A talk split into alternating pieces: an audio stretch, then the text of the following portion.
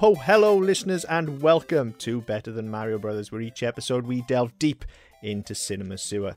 I am Christmas Chris Bolton. With me, as always, my partners in podcasting, Mary Mark Williams. Hello. And Holly Jolly Helen McIntyre. All right. It is the season of peace on earth and goodwill to all men, so I figure we'll extend some goodwill and look at a film that otherwise we would heinously dump on. We're still going to heinously dump on it, but I think maybe we're all being in a slightly better mood, at least, because it's Christmas. We're looking back at 2019's just, I don't know what to call it. I can't call it a film. Cinematic abortion.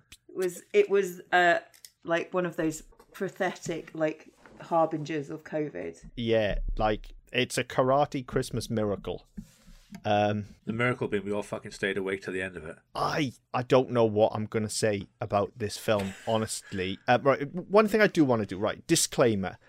Before we dive in, it's been a long time, I think, since I've had to quantify anything that we've had to say on this podcast with this sort of statement up front. But I think we do have to qualify this. I think making films is hard, all right? Yes. It's really fucking hard. And anyone that manages to get a feature especially complete and distributed and get it out there in the wild to a point where we can access it and watch it deserves all the praise in the world and a huge pat on the back. That being said, everyone involved with this project should never be allowed anywhere near a camera ever again. Right. So I just want that disclaimer up front, right? I will give them all the credit in the world for making this thing, like, because it's fucking hard. So hats off to them.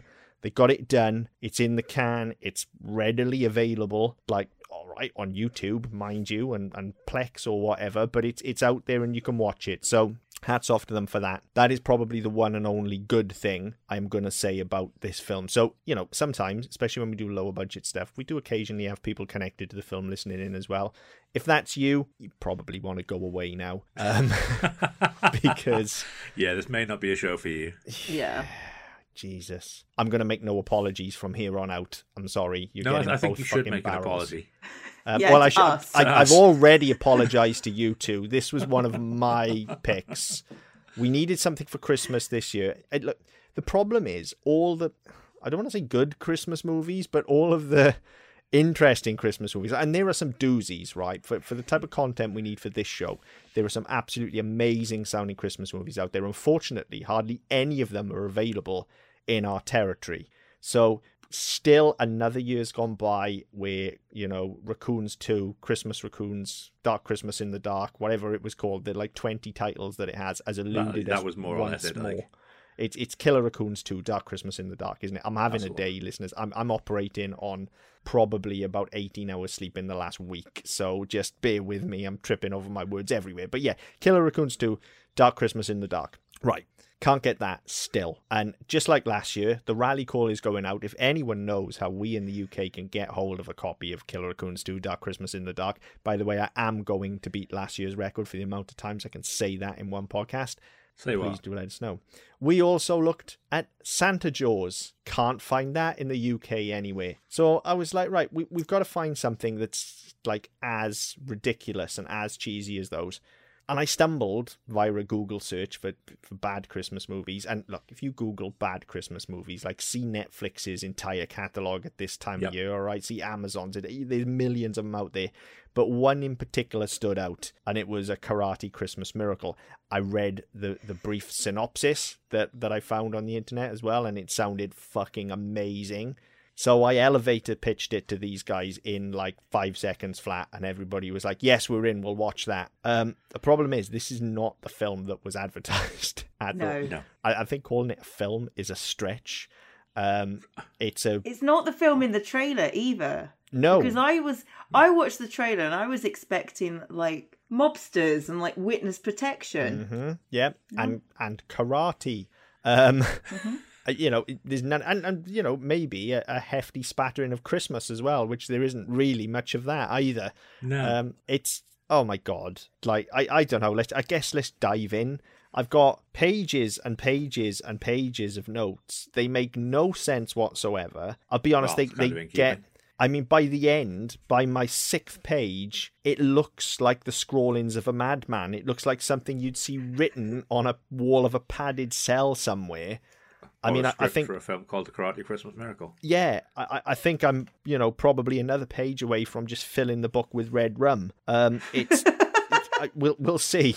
I might not be able to make. I watched this about 4 days ago, so I may not be able to even make any sense of these anymore. But we'll try. I watched it last night, and I don't know if I can make sense of what I saw. I finished it an hour ago, and I still don't know what the fuck is going on. I don't know what it is. So I'll. Look, I've tried to make narrative notes as I usually do. There just is no fucking narrative. So I don't know how I'm going to talk us through this. I guess I'll just go through the notes and hopefully there's some interesting discussion points that we can jump off on. And if you guys have got anything as well, dive in. But I don't know how we can have an organised discussion about this. So strap yourselves in, listeners, and get plenty of eggnog or Baileys or whatever. You'll need something. Whatever your tipple's going to be. And one more disclaimer. Generally, we encourage you all to play along at home.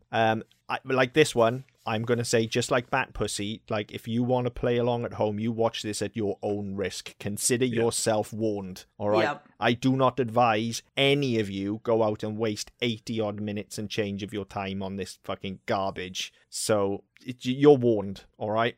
Consider yourself warned. Okay, let's dive in then. So...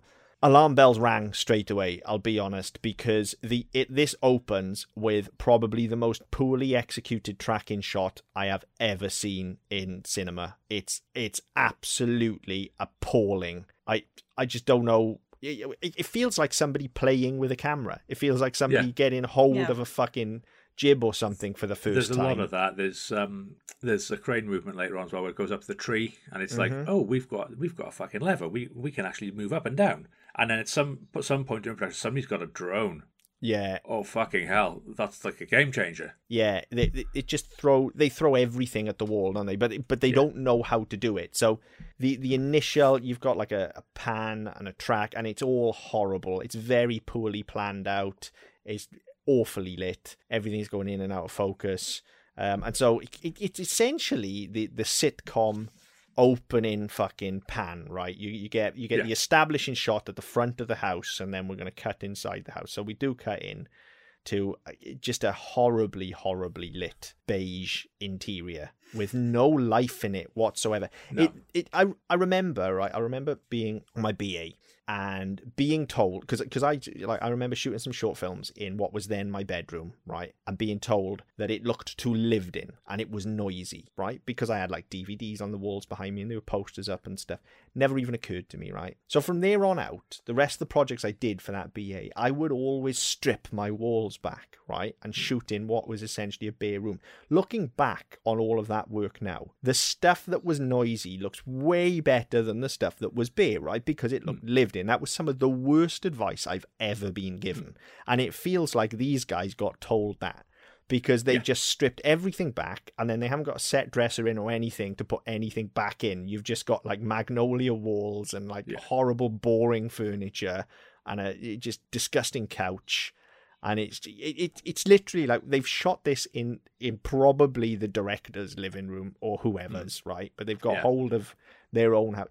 And they've stripped everything out and not put life back into it. Do you know what I mean? They've taken all the photos away. They've taken everything. Well, I think there are 3 framed pictures, aren't there, on the side at one point. And she takes one of them to the office. So that house must be really fucking miserable after that. Yeah. It looks fucking terrible. And then because there's nothing in there other than these horrible walls... you just can't, you cannot light this room. It is impossible because it's bare. So light's going to be bouncing off every single fucking surface. It's horrible. It looks absolutely terrible. The one thing I will say is at least it's flat. I think it would be worse if they'd gone the other way and they did bounce things everywhere and we had fucking all sorts of horrendously overexposed fucking bits because they've got reflectors going on and like at least it's flat, so it's even if nothing else. It just looks beige and horrible and boring. Sad beige Christmas for sad beige children. Yeah, exactly. And then as if all that wasn't bad enough and I wasn't already thinking, oh fuck me, this is dire, they actually used the zoom on the camera. Like they what? Are we watching home movies now? What are we doing here? And I'm not talking about like a crash zoom. This isn't stylistic. No, no, no. They use it to save cutting in the frame. They zoom slowly in, just like your dad would do with a Hi8 camcorder. Like, I was half expecting them to zoom back out immediately again, just because, like, they've just found the zoom button on the camera. Yeah. So, yeah, I mean, it's fucking terrible. And then we open with this scene between mother and son, and we get what passes for exposition, which I'm pretty sure I've probably missed some very important exposition in this scene, right? Because I was so busy pulling it apart technically so early on. That when we get about 10, 15 minutes in later on, I was very, very confused as to what's going on. And I think I probably did miss some exposition.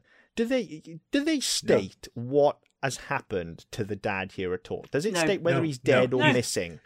No. So I didn't miss it then, because later on I'm like, hang on, isn't he supposed to be dead? Why are they searching for him? He's fucking dead. Yes, exactly. You didn't miss anything. They just didn't have it there. Okay, because I just assumed, I'd given them the benefit of the doubt there, and I thought, actually, I've probably missed that because I was too busy pulling it apart. So they didn't specify.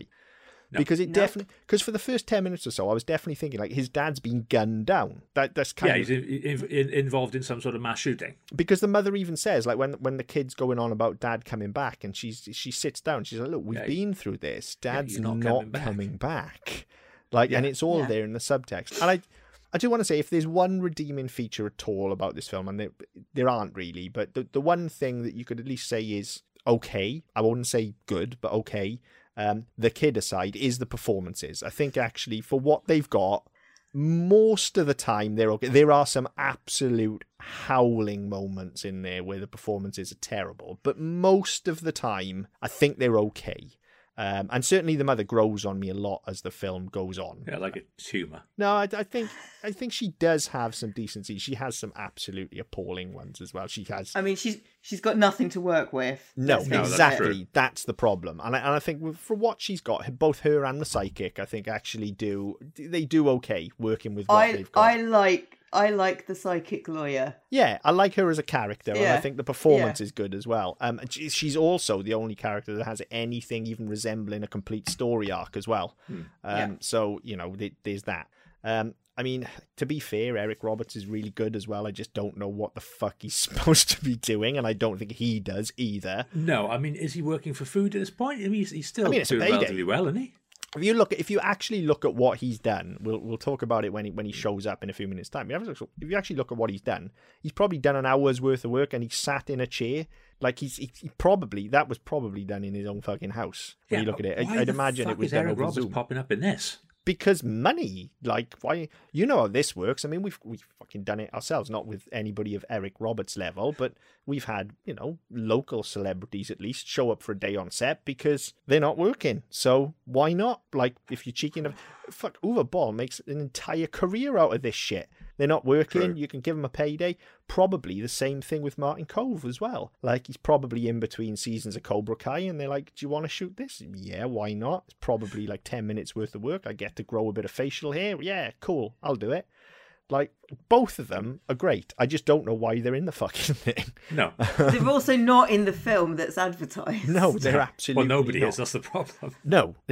Yeah, Jesus Christ. So, anyway, getting back to where we are in the story, and I'm air quoting listeners because I'm aware this is an auditory medium. I am air quoting here. We have this discussion about how the dad's not coming back. She goes and has it, you know, they go over and have a long, meaningful look at the photograph of the dad. We'll talk about that in a bit. I'll park that. I've got something to say about the dad as well, but we'll park that because I want to try and move through the story a little bit. But the dad really fucking annoyed me, so we'll talk about that in a bit as well. And then the kid drops the bomb that, excuse me, he's somehow got it in his head that if he can gain his black belt by Christmas, his dad is coming back. That's at least that's what I thought was our plot. And that's certainly the plot that's advertised, right? Yeah. So it's a ridiculous concept, but I'm willing to go with that. It's what brought me to the dance here. I'm thinking it's a Christmas movie. You expect something like that. Yeah. But, it has to have some sort of rationale behind it. And I'm thinking, so surely by the end it will. Right, okay, you park that and we'll talk about it when we get to the end. But that's our hook, essentially. Yeah.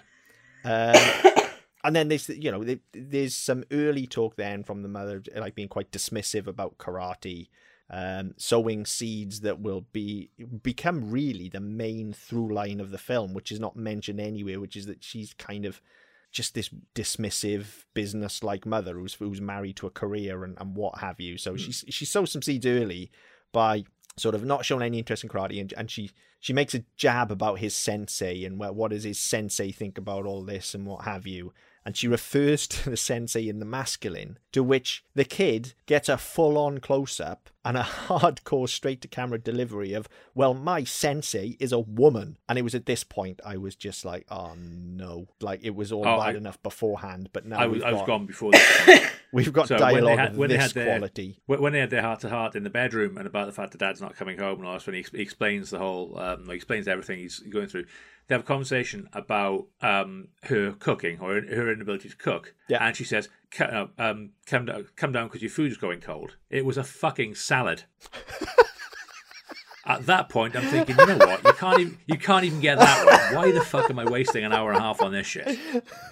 I hadn't even noticed. I didn't so in that really clunky shot in the kitchen where it's followed her to pick up the ball and put it back down, it's a salad. It's a green salad. And she goes upstairs. There's a whole conversation about the fact that her food is always cold, and she makes this whole point of it's not cold. It's ready. It'll go cold if you don't come down. I said, it's fucking lettuce, you stupid bitch. Oh, I wish I'd picked up on that. Oh, I really do. I was shouting at the TV from that point on, and that was about 3 minutes in. I mean, the thing is, like, you kind of want to think that's intentional, because if it is, it's hilarious, but it absolutely isn't. And you exactly. know, just by the lack of attention to detail everywhere else in this fucking film. Yeah. Like, so that's definitely not intentional. It is, you know, the whole angle of her being a bad cook and stuff, again, is something that's played into this whole kind of, they liken her to fucking Scrooge later on because she's like married to a career and stuff. And they are starting to sow these seeds. I'll be honest though, I wasn't paying real attention to that at this point because I'm thinking I'm essentially getting like a really bad Karate Kid ripoff. That's what I'm expecting. That's what I want here. Yeah. You know, especially like Martin Kove's even in it. So like you're thinking they know what they're doing. But and Eric Roberts for that matter, he's done his fair share of shit action and kung fu films as well. So you think like, you know, this is what we're not getting a fucking family melodrama, but that's, of course, what we end up doing. So they start to sow those seeds here. But yeah, the delivery of my sensei is a woman is just so on the nose, and it's such a bad fucking line. Yeah. So just not needed and pointless. Also, sensei isn't a fucking woman, is it? Because whenever they cut away to the karate thing, it's all dudes. Yeah. So what's the fucking point in that anyway? Yeah. Yeah, because again, with that, it's like, because the thing is, oh, what's your sense to think about? Oh, she says I have to go it alone. Well, no, because there's a fucking instructor in there with you. Yeah. You're not going it alone at all. No, I mean, literally just saying words without actually thinking, what have we just seen? Like, what's still on the screen? Well, that's the whole problem with this whole, if I get my black belt by Christmas Day, Dad's coming back thing. Like, there's only one way you can play it that it makes sense, and that's, like, playing it as the delusion of a, like, 10, 11-year-old kid or wherever he is.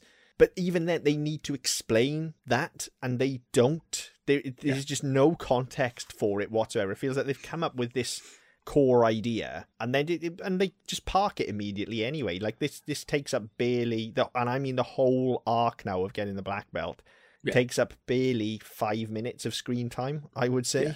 And the problem I had with the film in general is that, as you said, they start seeding this stuff, and they even start on with the babysitter who's just finishing grad school. Apart from the fact she's like 45, but she goes.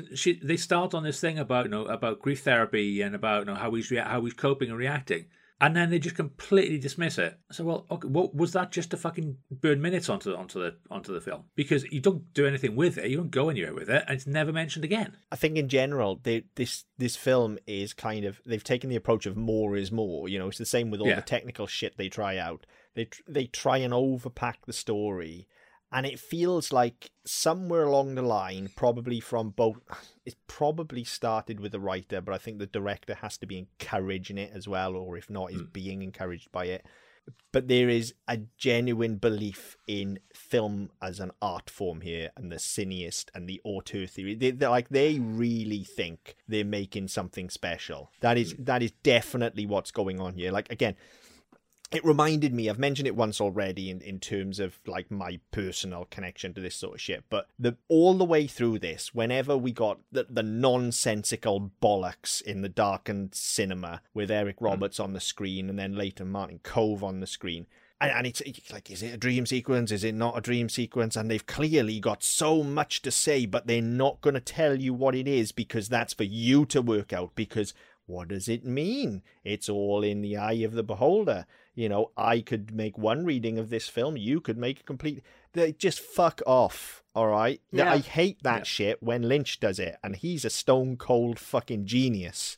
Yeah. And I hate it when he does it. And there are very few Lynch films that I actually like. The ones I do, I fucking adore. But there are very few that I like because most of them don't fucking work. Yeah. This idea, look, yes, you can have multiple readings of a film. And that's something where when you've got something that's really well put together, that's something that really elevates a film for me and something I absolutely love. But you have to have your core narrative locked down first. And then you can build these layers on top. All right. Either that, or you have to be, and we talked about this all the way back in episode 2, it would be, Mark, because 1 was Mario, but when we did Rubber. Yeah. If not, you have to plant your flag firmly in the sand immediately, like Lynch would do in his better works, and just go, well, this isn't a fucking narrative film anyway. This is fucking visual art, so just get on with it. Like, this is what it is. Like, you're watching an art piece here. That's fine. If that's what you're going to show me, like, fine. As long as I know I'm not looking for a story, don't care. But this is definitely, like, these guys think they think they're the shit. They think they're clever. And that's what really winds me up about this. Like, that attitude. And it does, it fucking reeks of that, this film. It reeks of, like, oh, well, we'll put them in. Now, first and foremost, in order for this to work at all, we needed a stronger connection. Because why is the kid seeing them on a cinema screen? What the fuck is the kid's connection to cinema? Well, so it's supposedly a representation. It's supposed to be, what I've got from it, from the half a line they kind of threw at it, is that you've got the psychic professor woman, but the kid also has some psychic dream tendencies. So he's channeling the father being in the movie theater when this shooting happened. So that's why it's there, because the mother says, you weren't there, you don't know any of this. And then it comes out by him having read up on the case and all the rest of it. So they're trying to connect it back to this nonsensical element of the story, which we're never fucking told. But because we're never told any of this, it doesn't work. Yeah, no, that's fine. I think you slightly misunderstand where I'm coming from. Like, narratively, yeah, they do try and explain that. He does find a box full of newspaper clippings talking about the cinema and the clowns and shit like that. Yeah. But what I mean is, if we're going down this route, you know, going back to auteur theory as well, where there is choice, there is meaning. And you could have shot Eric Roberts absolutely anywhere. He could be in any environment, because you're making this shit. You chose to put him in an empty cinema on a cinema screen, right? And you chose very specifically, even though you shot it very poorly, to put him in a dark, smoky cinema as well, even though you shot it appallingly, so it may as well have been someone's fucking garage. All right, but that choice was made. Why? Why is it a cinema? Why? Right. What does that mean? So this is where I think you're giving it too much credit. What I took from it when I got over my supreme shock, because this is, as I said, this is the point where I was like, oh fuck, I'm watching the wrong thing. Like, I thought I was watching a story about a karate kid, like, you know, wanting to be a black belt by Christmas. And to be fair, he's got like more than one belt to go. So good fucking luck, mate. Like, that's not how it works. I don't do karate, but I know that much. But like, fine, whatever. Maybe he's just amazing at karate, despite the fact that every time we see him, he's really not, and he can't do a push-up, but like, whatever. And then we cut to this bit with like the most jarring transition into it ever. Like, that transition was so fucking jarring. All of them are completely unmotivated to start with. It stylistically makes no sense. And that it's not a wipe, it's not a fade. It's this kind of weird twisty. It's kind of like if they've panned to if they've tilted up with like a bauble like half an inch away from the lens, so you get that distortion on it. Yeah, it's just, like they put every single special effect that they could find on the transition when they were playing around in the editing program. But I'm getting sidetracked by how much I was loathing the entire thing. It's in the cinema, and I wasn't sure at this point, but this is something that kind of like comes up later on, is it's that whole like ripping off Danny from The Shining type thing. Is like the kid's got The Shining, because that's obviously how he finds the lawyer later on, or at least that's what we're expected to believe. But we're expected to believe slightly more than that by the end of the film.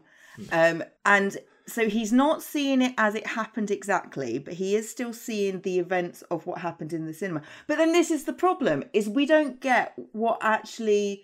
Yeah. Was the events in the cinema ever explained? We have no idea, no. And the way that it's been set up, like, oh, there was this sole survivor who's a woman who isn't in the film apart from in flashbacks. And the way that she's looking at the screen and the way that the narrative is, it almost implies that he's tapping into her recollection. Mm-hmm. But then it's kind of setting her up to be an accomplice. Yeah. The way that it's shot and the way that it's framed, she is an accomplice. Like, she's just got this cinema. She's decided to do this thing. But that is not in the text. That is literally to do with how it is edited and how it is put together. But that goes nowhere. And it's also through, and this is, don't get me wrong, love the guy, all right, but he plays a very specific role. This is down to the casting of Martin Kove as well. I think he's excellent at what he does, all right, but he plays the same character in everything, right? And... I, like, he's initially, like, he's set up to be some sort of, it seems, like, sensei or guru within these dream sequences. And he's talking directly to, you know, as we see it, the kid, but actually to his daughter, who's the sole survivor in the cinema. Yeah. But the problem is, he just can't not be sinister. That he's so villainous! Because he is, and he's excellent at it. He's superb, but I don't think that's the role he's supposed to be playing. The trouble is... It's a karate film. He's the mentor. So he immediately starts channeling Kreese because, because why? That's why you go to him, right? Like, otherwise, you'd have gone to, like, Ralph Macchio. Like, you know, like, so it... Well, that couldn't afford Ralph Macchio. Probably not. No, so that doesn't help either. No. My next note was about what a fucking disgusting cut it is to Eric Roberts on the screen. Yeah. It's just horrible. Like, all of a sudden then all the newspaper clippings start coming out, and all of a sudden, like, there's clowns and a mass murder in a cinema, and I'm just like, what the... I've just got so many question marks on my page. I'm like, hold on, this is a lot to take in all at once. What the fuck is happening? Like, and what? How does this relate to anything? Like, because if this is how the dad died or went missing, fine. But then be done with it. That's all. Because this isn't about what happened to the dad, right? Or at least it shouldn't be. This is about the kid's delusion that if he gets his black belt by Christmas, then, you know, the magic space wizard in the sky will grant him his wish. And his fucking dad will come back. That's what this story should be about, not what actually happened to the dad. Oh my God! And if we are going down that route, and we are going to start to unpick, like, the background of the cinema, because there's this whole thing, like, the cinema's almost a character in and of itself, about how it's the town cinema and it's being willed down, and it's almost as if, like, this suggestion that maybe there's some, like, shady developers coming in or something like that, and it's... That's a whole nother story, and it's not relevant to this one. Mm-hmm. So they mixed the scripts up on the first day of shooting. Absolutely, because you know, if you want to make that relevant, like, I'm sure you can tie that into this story, but not in fucking 80 minutes. You can't, and certainly not when you're this bad a writer. Fuck me, it's so bad. There are 3 credited writers, by the way. Shut up. There are 3 credited writers. What the fuck did they do? Because from what I can tell, certainly from the professor, I got the impression she was improvising most of it. One was for the professor, one was for the cinema, and one was for everything else. Yeah. No, I think what happens is one person writes it, probably has the money to make it, right? Goes to the director, the producer, whoever. They have a look at the script and go, yeah, we'll take your money and make a film, but fuck me. So they have a go at it, and then somebody else comes along and reads it and goes, what the fuck? So they have a go at it. And after 3 passes, they're just like, no, this is broke. Let's just fucking film it anyway. It's the same reason you always have multiple writers. Yeah, whenever you've got more than... let's say, two writers, yeah, credited writers anyway, that is generally a red flag. In, you know, like, yeah, you may have, you know, a few people behind the scenes do a polish, you may have a bit of feedback from other writers, and, you know, it's quite often to have, you'll see a writing team. That's not unusual. But they'll be credited as a writing team, yeah? See, for instance, the Duffer Brothers, the Russo Brothers. Yeah, right? Then you've got a writing team. It is, in essence, one voice. Yeah. When you've got like 3, 4, 5 writers on a project, it's never a good sign, ever. It means the script is fucking broke. It's as simple as that. And this script is... However, the worrying thing is after 3 people have had it, it still is fucking bad. Yeah, well... I don't know much about the production of it because I can't be fucking bothered to read into it, if I'm being perfectly honest. Very little written about it anyway. What I do know is our main writer, our main credited writer, is also the dad. Yeah. Fucking knew it. So which oh, it gets better. The kid is his kid. Yeah, I bet he is. So, you know, that... And I think his missus was involved somewhere as well. Well, it's certainly not the lead actress because, yeah, let's talk about this now then. Look, I'm not the world's best looking dude. I'll give you that, right? But fucking hell, you need to cast type for type here. Like, he is punching so far out of his league, it's not even fucking funny. Like... Come on, really. Not only does she look way more attractive than him, not only is she in way better shape, not only is she about 10 years younger than him, she's also a very successful, high-flying businesswoman. What the fuck? But then he's some sort of constitutional lawyer, isn't he? Well, yeah, but there's also then, like, even if I was going to let all of that go, because it's a low-budget production, so you know, and he's available, so you do what you... Right? And he hasn't really got that many lines, so it's fine. They then start to write it in the story that, you know, she actually knows fuck all about him, and they're totally different people and incompatible because he's like this fucking saint, basically. Yeah. That works in soup kitchens and does loads of charity work and, like, probably fucking cures lepers on weekends. Right? All of this stuff that she has no idea about. So it's like, this relationship is broke. She can clearly do way better. He can clearly do way better. They don't work together. So what the fuck? This makes no sense to me at all. None. Yeah. And it really bugged me all the way through the film. Because, like, I think that makes the dynamic wrong, particularly on her part, because she's so, like... Like, especially when she really dives into it with a psychic, she's so like, I need to know what happened. I need to get him back, as though he's like the love of her life or something. Yeah. Whereas the more we pick at that thread, the more we find out, well, he's probably fucking not, because they've got next to nothing in common, and it doesn't sound like they had a particularly fulfilling relationship. They just happened to have a kid together. It sounds more like, you know, we're staying together for the kids. Yeah, because, I mean, the whole way she sells it is that, no, he's like the fucking centre of her world and she's lost and all the rest of it. Yeah. Well, hang on, where the fuck does that come from? Because she's married to her job. Doesn't like the kid. Doesn't be fair. The kid's a twat, so I wouldn't like him either. But, you know, it's like, it's almost like, well, I'm here. I know I'm stuck here, so I might as well just get on with it. So, oh, fuck it, yeah, I might as well go and find him. Yeah, it doesn't make any sense to me. And it really bugged me all the way through then.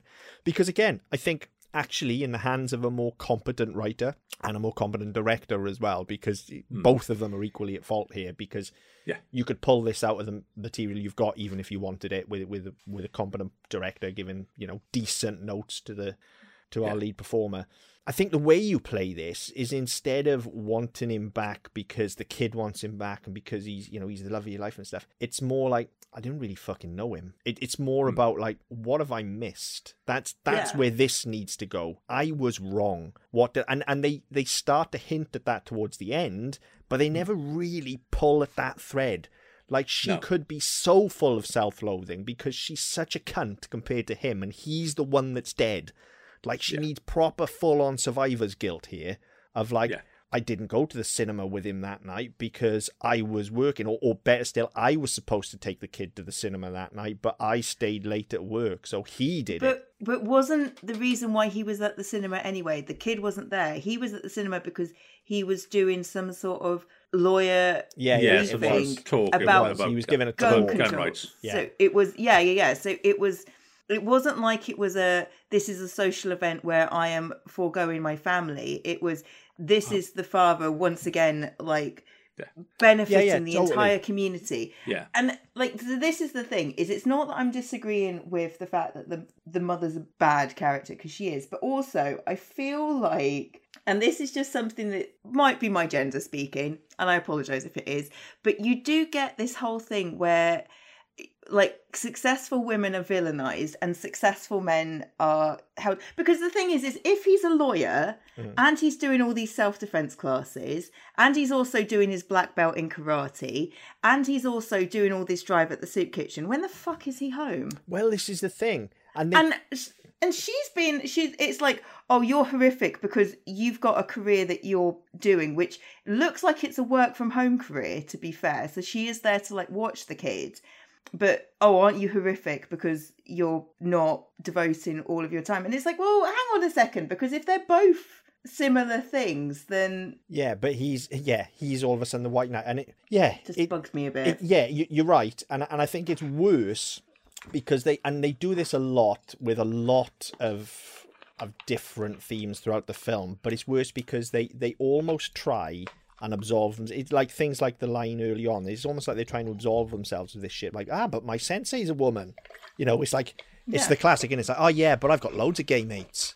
You know, it's that. Yeah. Isn't it? I'm not homophobic, but I know loads of gay people. I'm not saying a woman's place is in the kitchen, learning how to cook something other than a salad. No, because the sensei's a woman, so it's fine. Yeah, despite the fact it's not. Yeah, I think that's valid, Helen, and especially since, you know, they go to such lengths to villainize her at times, when like it's really easy to do, because let's be fair, she works in marketing.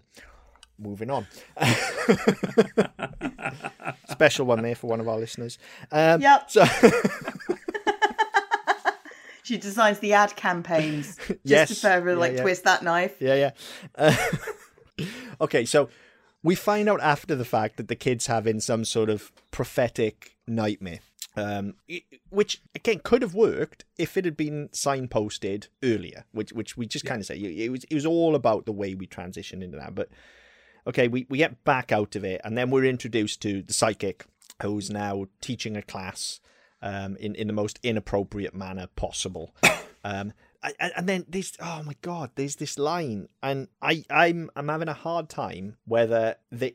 I don't know if they're being serious or not. It is the problem. I don't know if they're being serious or whether they're trying to make a point. But she says, critters, that ain't one of them forbidden words or something, is it? Yeah, hang on. What are we getting at here? Is that just meaningless drivel that you've put into the script, or are you trying to make a point? And if you're trying to make a point, then, you know... you haven't made it. Well, not only you haven't made it, but are you trying to lampoon the right, or are you placing yourself on the right? Because you don't make it clear here. Is this satire or not? What is this? Why does this line exist? Because it doesn't fit her character at all. So I don't really understand what we're doing here. So that fucking annoyed me as well.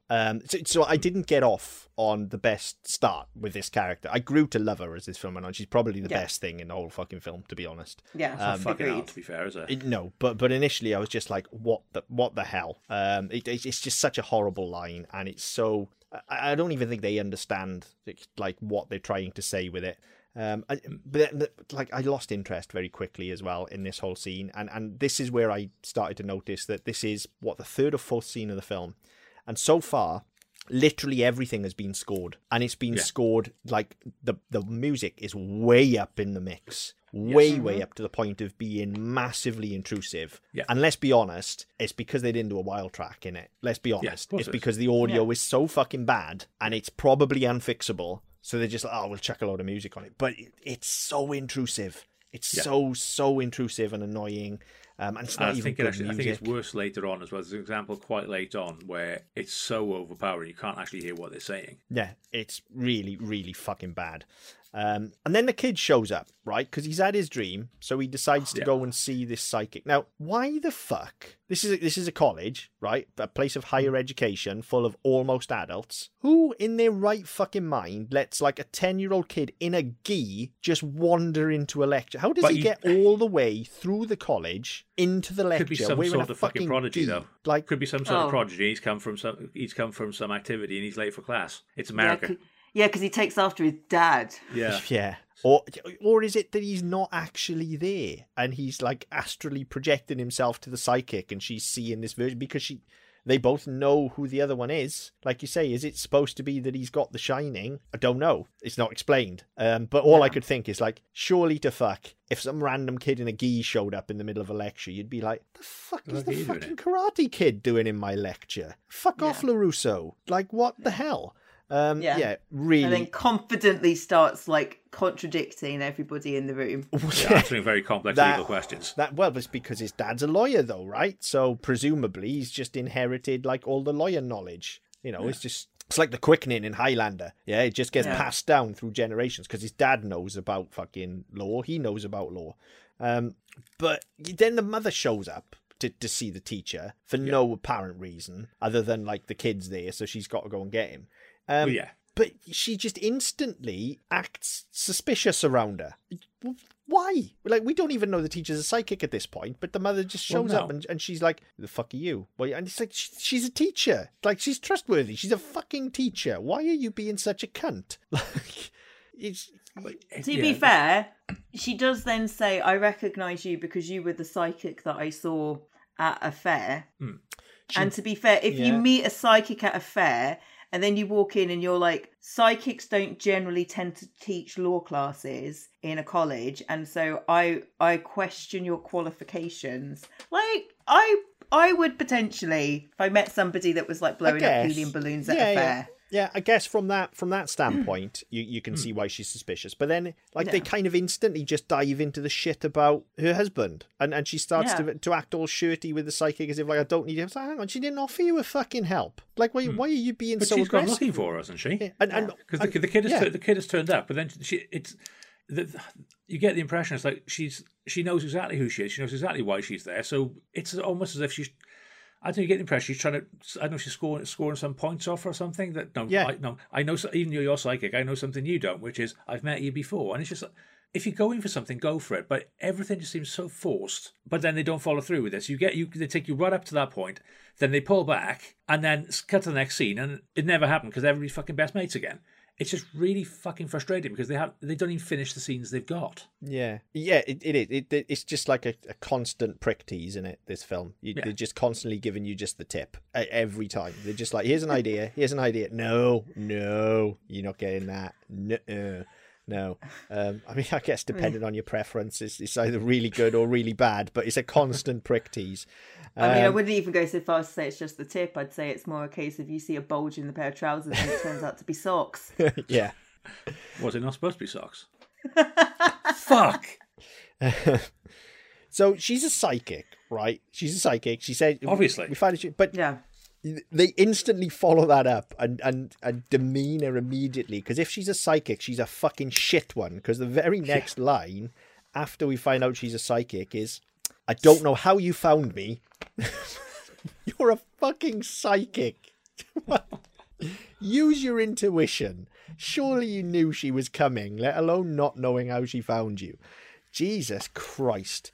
And then we get another kind of... They start to peel this backstory back a little bit now. So we find out now that the dad was killed in an alleyway behind this fucking theatre. And I've just written, fuck me, he's Batman. Because the kid is Batman, because the dad's been killed in Crime Alley, and now he's dedicating his life to becoming a black, like, and before Christmas. So he needs to be like he's not just going to be any black belt. He's going to be like a black belt within like 6 weeks. Like, this kid is Batman. 5 days. 5 days. 5 days, because that's how it works. Like, this kid is Batman. Like, honestly, this writer has just fucking watched Batman Begins or something and gone, I could do that, but let's set it at Christmas. Why not? What the fuck? Seriously. And then, right, so then they, like, go and have I think this is where we get the babysitter into it all. For some inexplicable reason now, the mother decides she needs a babysitter. She hasn't needed one all along, but now... Yeah, she hasn't been to fucking work yet. Apparently she's a workaholic and she's always at work. Yeah. She can't look after her kid. We haven't seen her at work, and what, 20 minutes in at this point? Yeah, something like that. So all of a sudden, the babysitter we used to have before she went to college, and now she's graduating with her postgrad, so that's at least, in America, that's at least 5 years.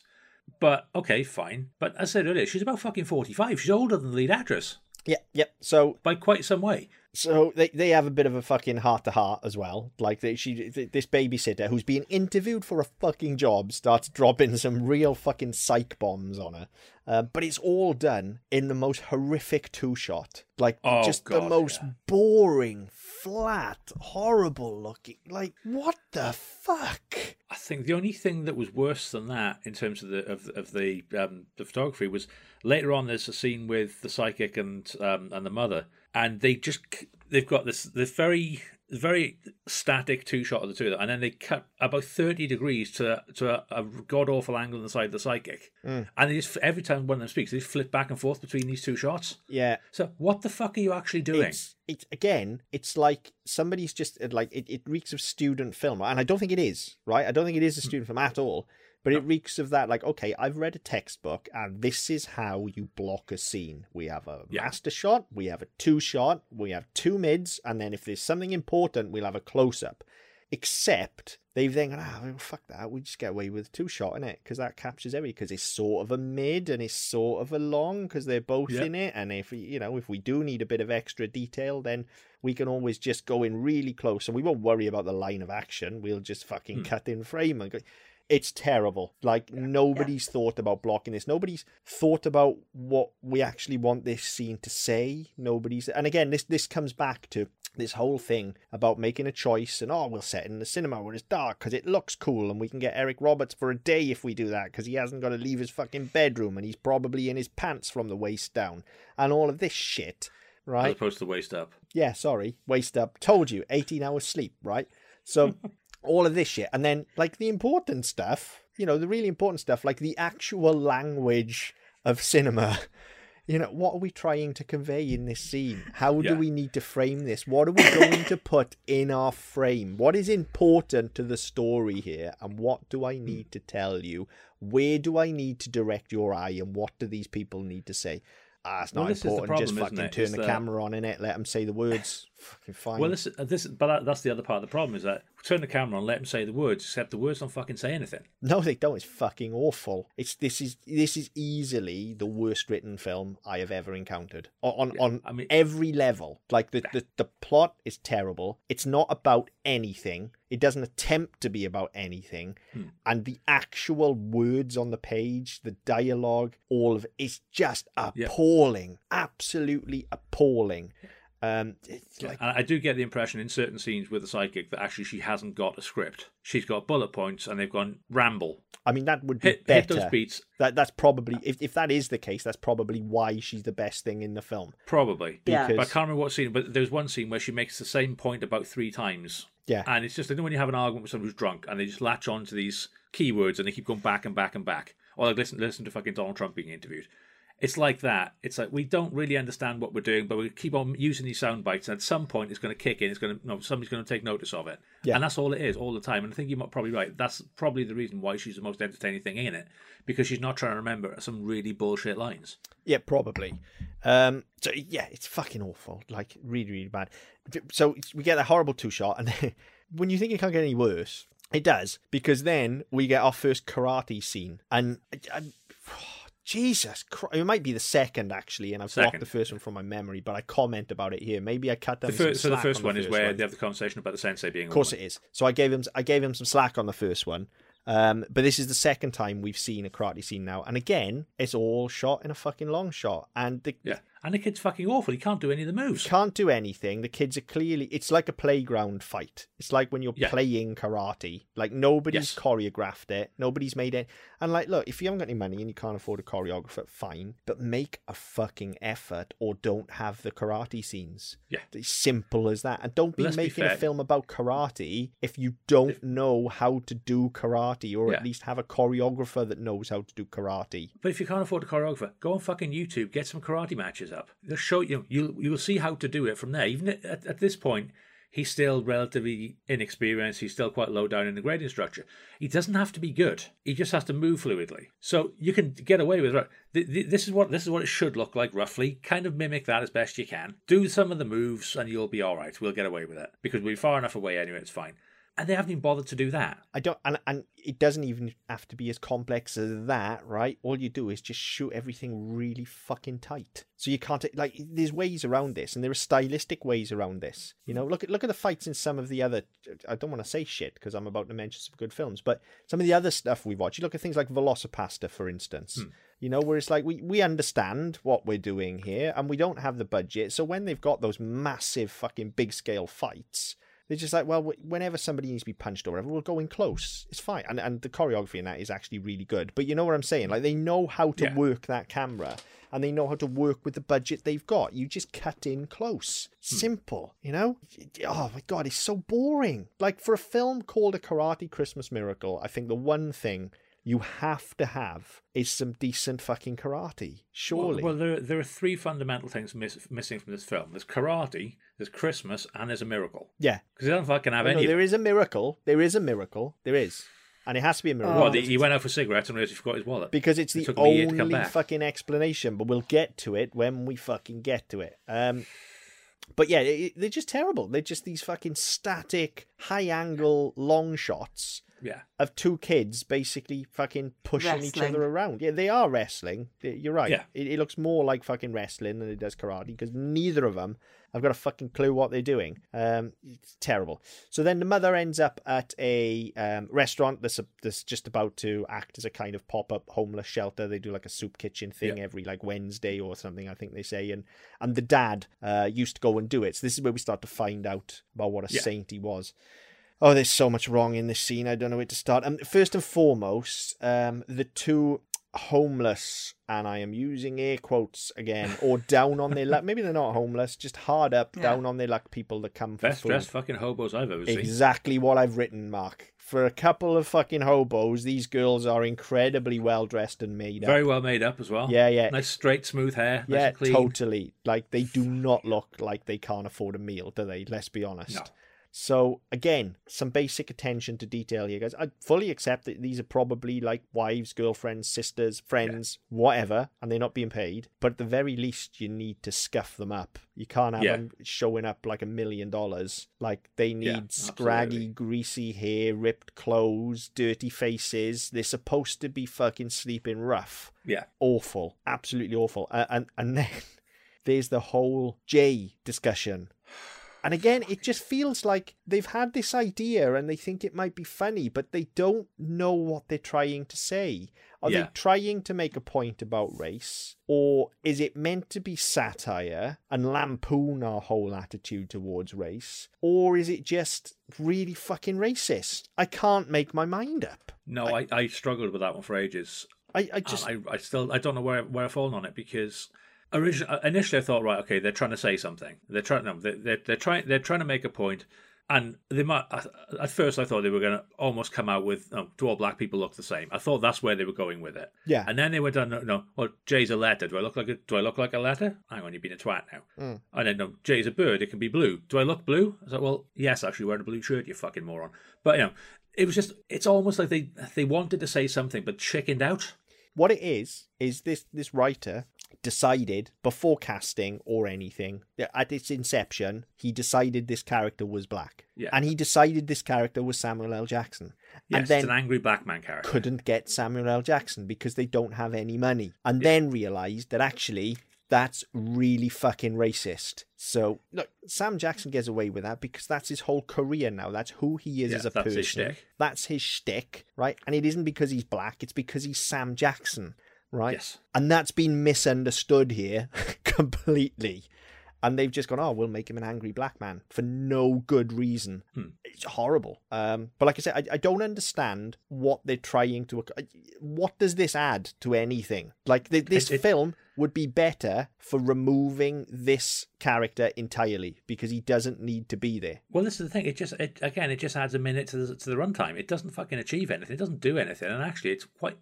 The whole exchange is supposed to, I don't know if it's supposed to, you know, make her question who she is. You know, you're supposed to ask questions about her character and all the rest of it, about, you know, the comparison between her and the husband. All it does is burn fucking time. It's boring as shit because you know it's not going in. It's not going to escalate. And you think, well, if they just got to the point of thinking, this will be really funny, we'll just really wind her up. And it's, oh, no, I was only joking, he's over there. I don't care. I don't like the character enough to worry what she's thinking anyway. And this fucking moron, he can go and jump off a fucking bridge. Yeah. I don't care. They can all just go get on with the fucking story. They can all go what and there jump is of a story in the first place. I wish I jumped off a fucking bridge by the time we're in, to be honest. Yeah. It probably would have been less painful. I think this was an attempt, because obviously this is a family friendly action adventure film. That is what it says. That's on the official film channel. Where's the action and where's the adventure? I mean, I think this was an attempt to be quote unquote family friendly because, you know, oh look, we're being progressive because the sensei is a woman and he's not.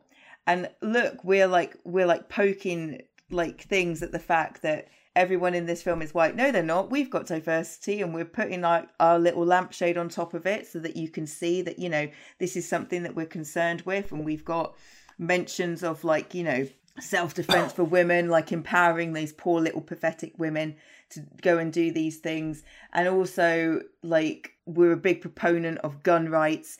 And let's not forget that when this child breaks into the law lecture, his argument is it's absolutely okay to smash somebody over the head with a chair if they've upset your friend. Yeah. So that is... But in American law, that's kind of how it works. Yeah, but it's also, it's a particular side of American politics and law that is not necessarily getting the best press right now at the moment. And it's a case of...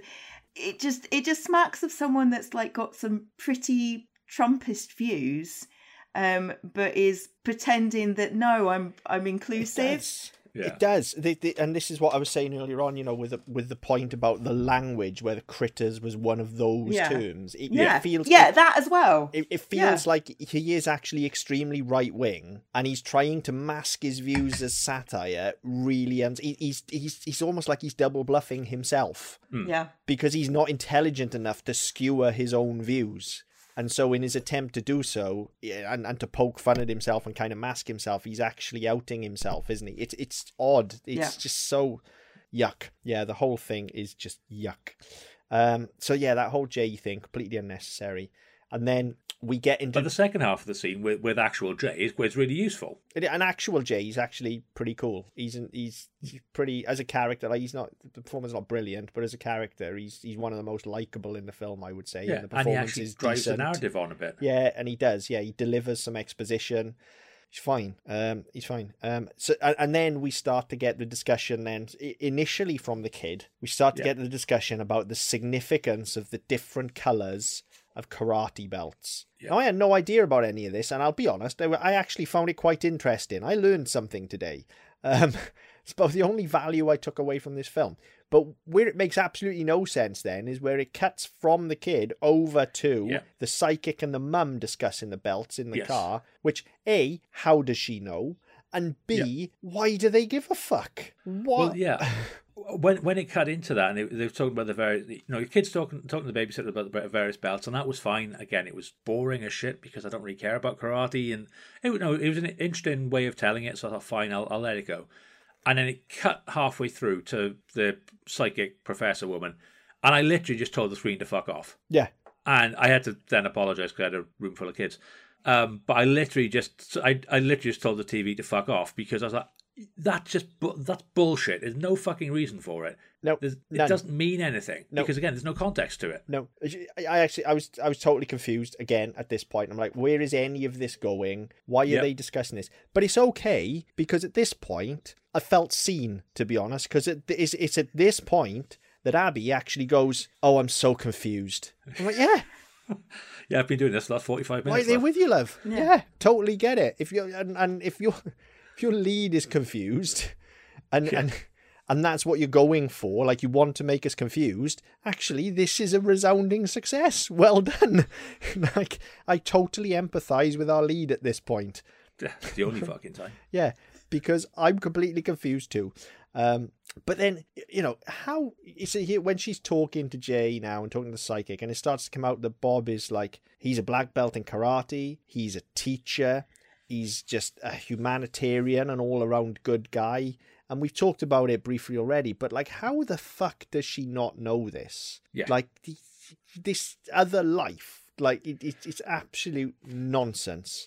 But like, even if she doesn't know about the deeds he's doing, the fact he's going around fucking helping old ladies across the street and helping out at soup kitchens and planting trees and donating benches and all this, no, that's fine. If he doesn't know about that, if she doesn't know about the day-to-day stuff, well, where does she think he fucking goes all day? Exactly, right? She's got to think he's banging hookers or something. Well, yeah. Right. And clearly she's all right with that. But then on top of that, that sort of stuff, you don't do that sort of stuff if you're a complete cunt. That's going to come through in your personality and your character. So she, even if she doesn't know he does these specific things, she's going to know that that's the type of thing he would do. Yeah, yeah, this is what I'm saying about how poorly matched they are. They don't know each other at all, and they're completely different people.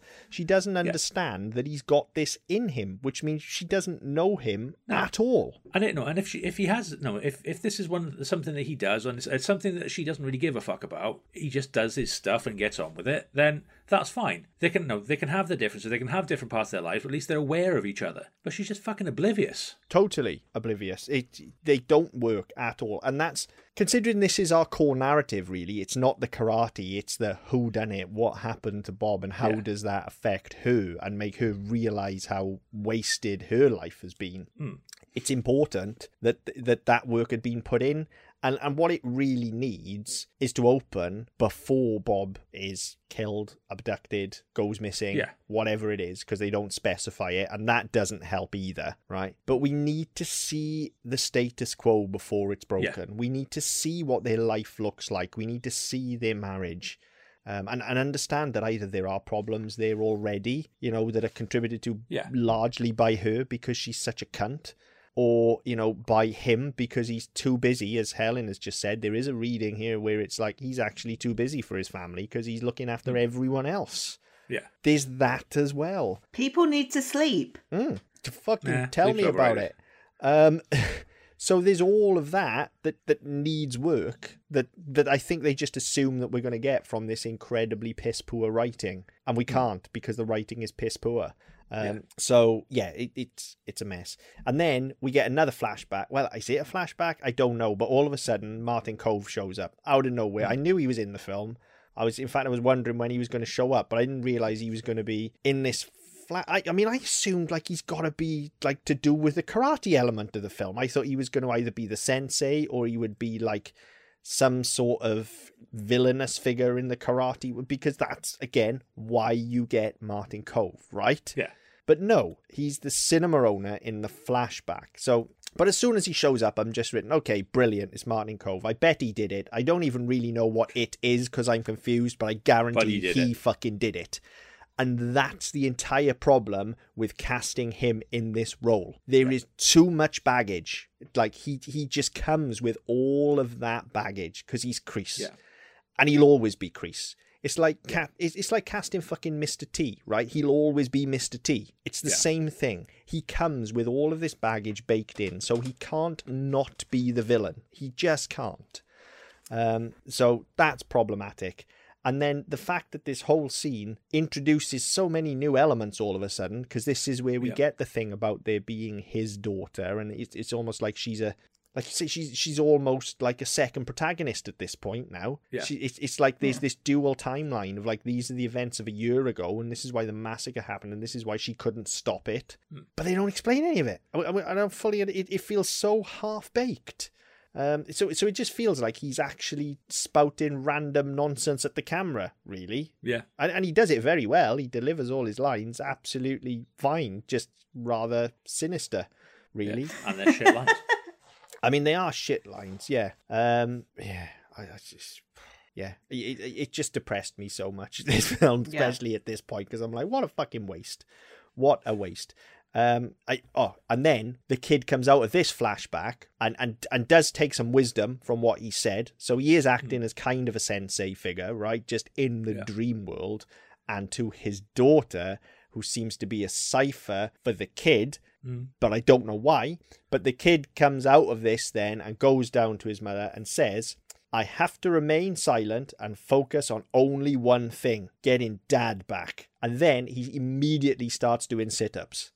No. Oh, do you know, it took me a second to realise he was doing sit-ups. I thought he was having a fit. Me too. Yes. Because he just drops to the floor and stuff. And again, well, no, he's in the bed. So the setups are in the bed. Yeah, but he just drops backwards, is what I mean. He's just like, yes. But then, yeah, the bit where he says about being silent, that's down in the living room, because he starts doing push-ups by the tree. Oh, no, that's later on. Yeah, but it's right, here. Okay. He says he has to remain silent and focus on only one thing. So he's doing push-ups. Oh, I thought the silent bit was later on. Yeah, no, he does push-ups by the tree later on, and he also like randomly attacks the couch later on as well, as part of the worst training montage you've ever seen. The horrible beige leather couch just gets absolutely pummeled. Well, to be fair, that's not what I do to that couch as well. Yeah, but yeah, before the way setting it on fire, the way he just drops back and starts doing those sit-ups, and again, you're looking at this as a viewer, and I don't think this is even just us, like with some knowledge of the technicalities of making film and some experience in making film. I think this has got to be any viewer, right? You got to look at this and go, who the fuck let him do that more than once, and who the fuck decided you'd allow that in the film, because it looks absolutely ludicrous. But again, it comes back to what you were saying earlier on about, like, right at the beginning, we were talking about the where she puts the food on the table and the set dress and all that.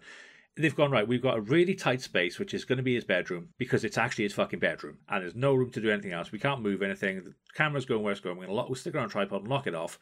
So we've got really fuck all room to do anything. So rather than think, right, we can try and gimmick the space a little bit, we can do whatever with it, they've gone, nah, fuck it, just let him get on with what he wants, it'll be fine. Yeah, ridiculous. And then I noticed as well in the credits, the kid is the first credited fucking producer. Wow, there you go. There you go. This is basically a fucking home movie, isn't it? Yeah. So, right. So then Abby and the psychic go to the bar, because they, clearly this is super urgent that they sort this out. They've only got like 5 days to sort this shit out. So we may as well go on a fucking bender, right? But it's Christmas, Yeah. Everything's got happening in a pub at Christmas. Or whatever. Fine. Except it's fucking clearly July or something. Yeah. So they have their fucking discussion in the bar. And then I just don't understand why they have to rail on Abby so hard for being a spoilt little rich kid. And it's exactly like Helen said earlier. It's like they're trying so hard to villainize her whilst raising the dad up. Is it Bob? The dad is Bob, isn't it? Yeah. Although she calls him John in the take and then gets called on it. I think that's because she fucked it up in the delivery. And they went, oh yeah, it's fine. We'll make a joke out of it. Yeah. So it's they raise him up by knocking her down. It's like, well, why? Yeah. What the fuck does her background have to do with any of this? The fact that she comes from money has got nothing to do with anything. But they're putting that in there she's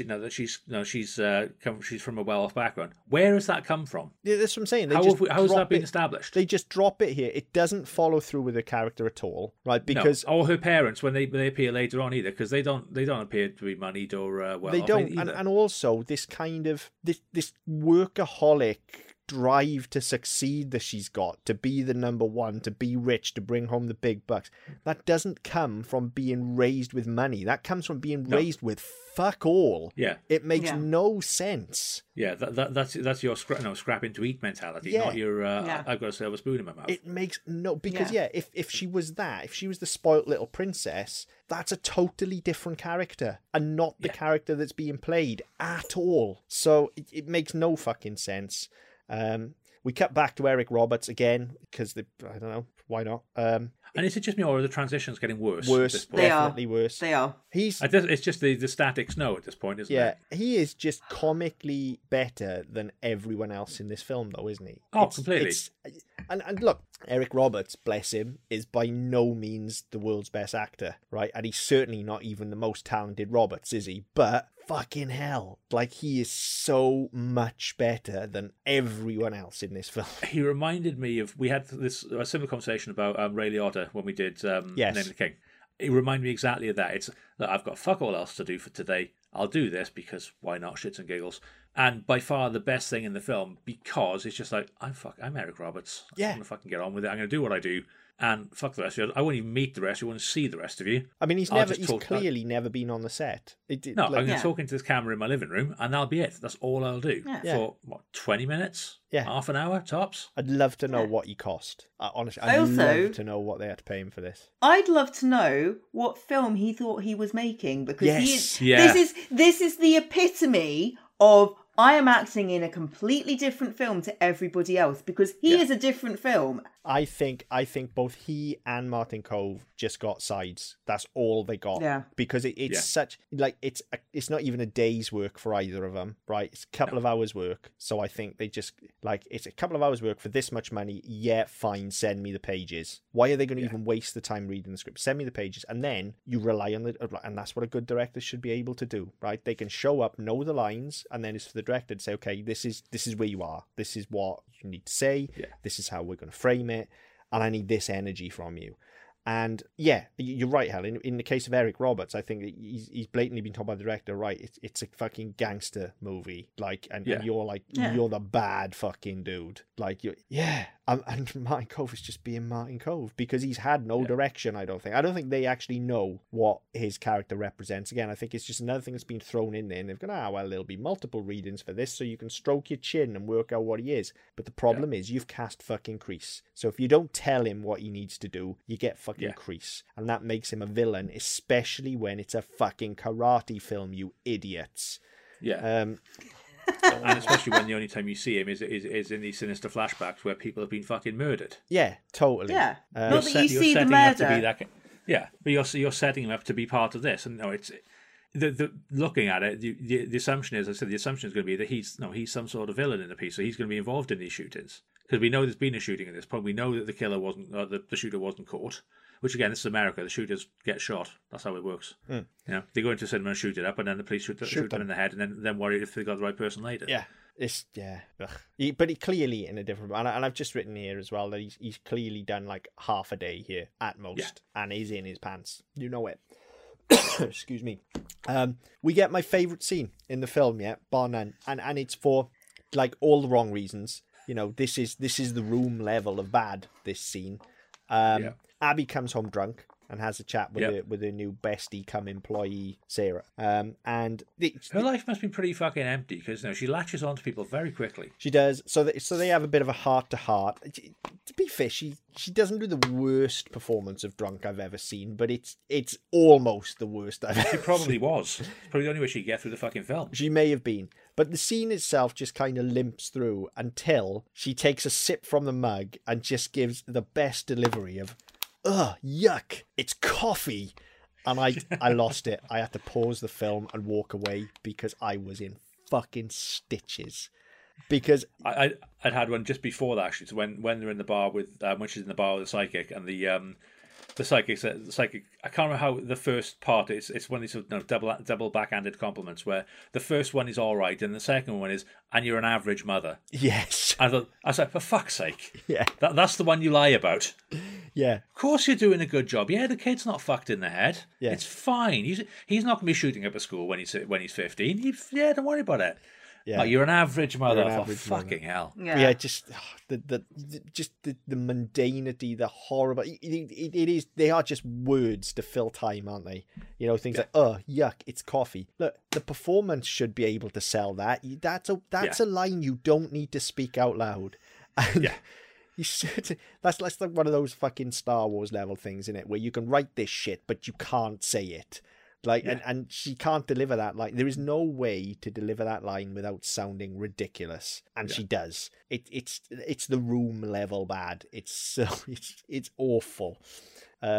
Cut back to Martin Kove for his second appearance of 3, I think. The total runtime that he gets is even less than Eric Roberts, I reckon. He probably gets 2 minutes.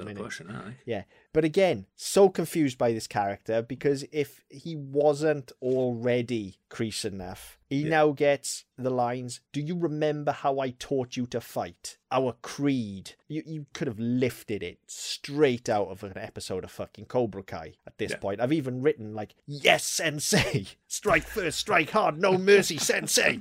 Like, come on, what are you doing? Really?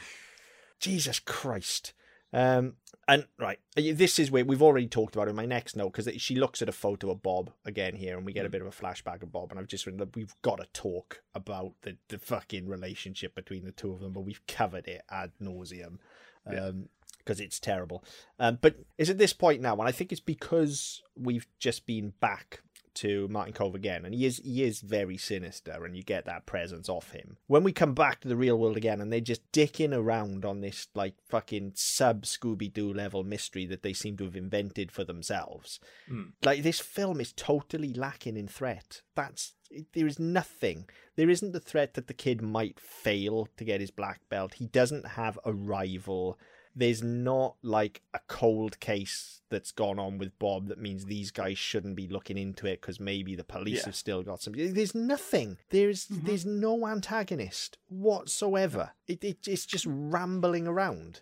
And let's not forget as well that the kid has, despite his selective mutism and the fact that he has decided to forego all sorts of professional training and literally teach himself, is rapidly ascending up the black belt levels to, well, towards the black belt, because, like, he's decorating the Christmas tree with them. Yeah. Yeah. Even though he still can't throw a fucking punch. Yeah, but, I mean, he does basically live in his gi. So, you know, that's got to count for something, right? I don't think it's been washed. Well, to be fair, it's probably walking itself. It's probably doing all the karate for it. And he's doing a lot of push-ups and a lot of sit-ups, you know, so that's got to count for something as well, right? You know, he's working hard. He's saying his prayers. He's taking his vitamins, like, he's going to get there. He is. He's going to get there.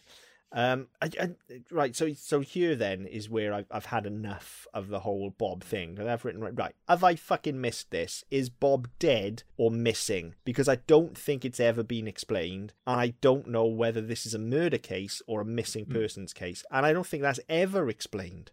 No. Like, because there's a mass shooting, so you assume he's fucking dead. Well, but they're talking like he's missing. And there's a sole survivor. There's a mass shooting with a sole survivor who we know is the daughter. Yeah. Mm-hmm. Because they've already established that she was in a coma and then she woke up. We've already been told that, and then we see that in a flashback later on as well.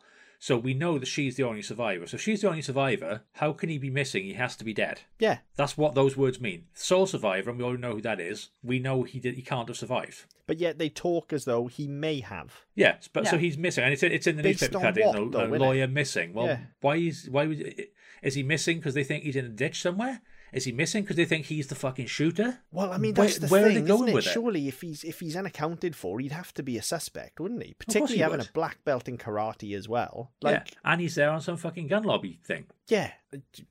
But he's not got his knife with him because he left that behind when he was teaching the women self-defense. Yes. Because that's the knife that he used to carry round to teach women self-defense. Well, no, he didn't carry it round. He forgot it was in his pocket, officer. Yeah, but I didn't realise that container was open, officer. But they very explicitly had to state that it was because he teaches self-defense to the otherwise completely defenseless women folk. Yeah, yeah, yeah. You know, with the exception of the sensei. Yeah, yeah, yeah. You know, yeah. And then we take a fucking hard left turn into Christmas Carol for some reason. They explicitly start where the fuck did that come from? I don't know. But they explicitly start referring to Abby as Scrooge. What? Huh?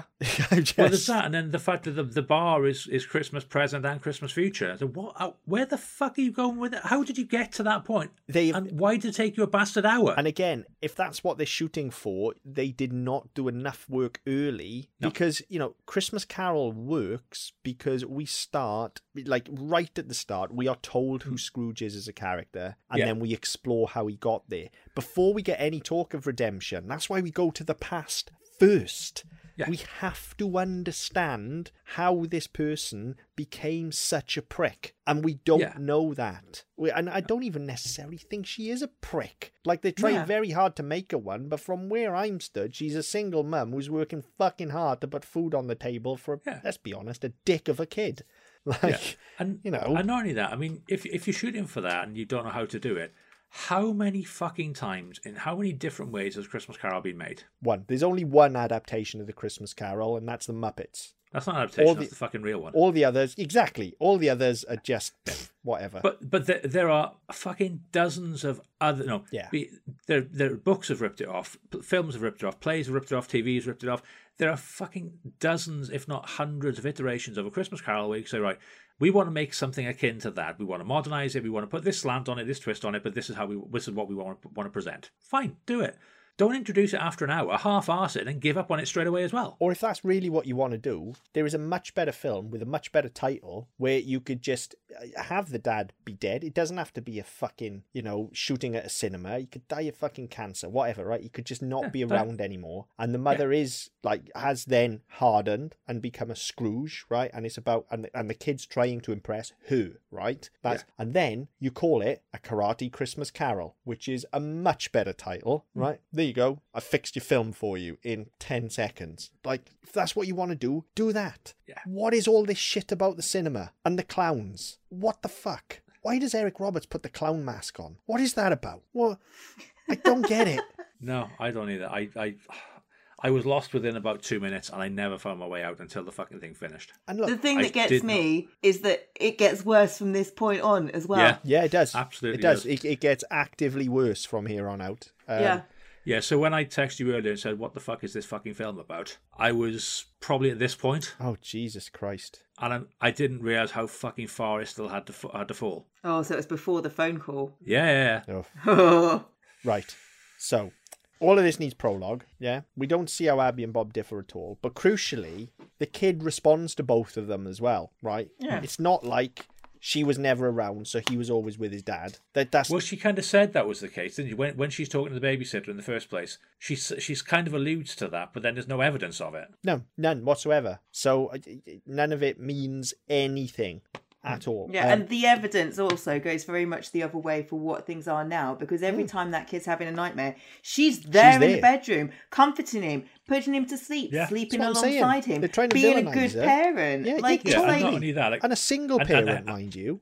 Yeah. You know. And his reaction to everything, it's not he's dismissive, it's not he's distant, he doesn't know how to deal with it. He's very huggy. He's very tactile. He's very into the fact that this is his mum and she's going to protect him. She's going to look after him. Yeah, so totally. None of that relationship works based on what they said, or what they said doesn't work based on the relationship they put on the camera. Not at all. Makes no sense.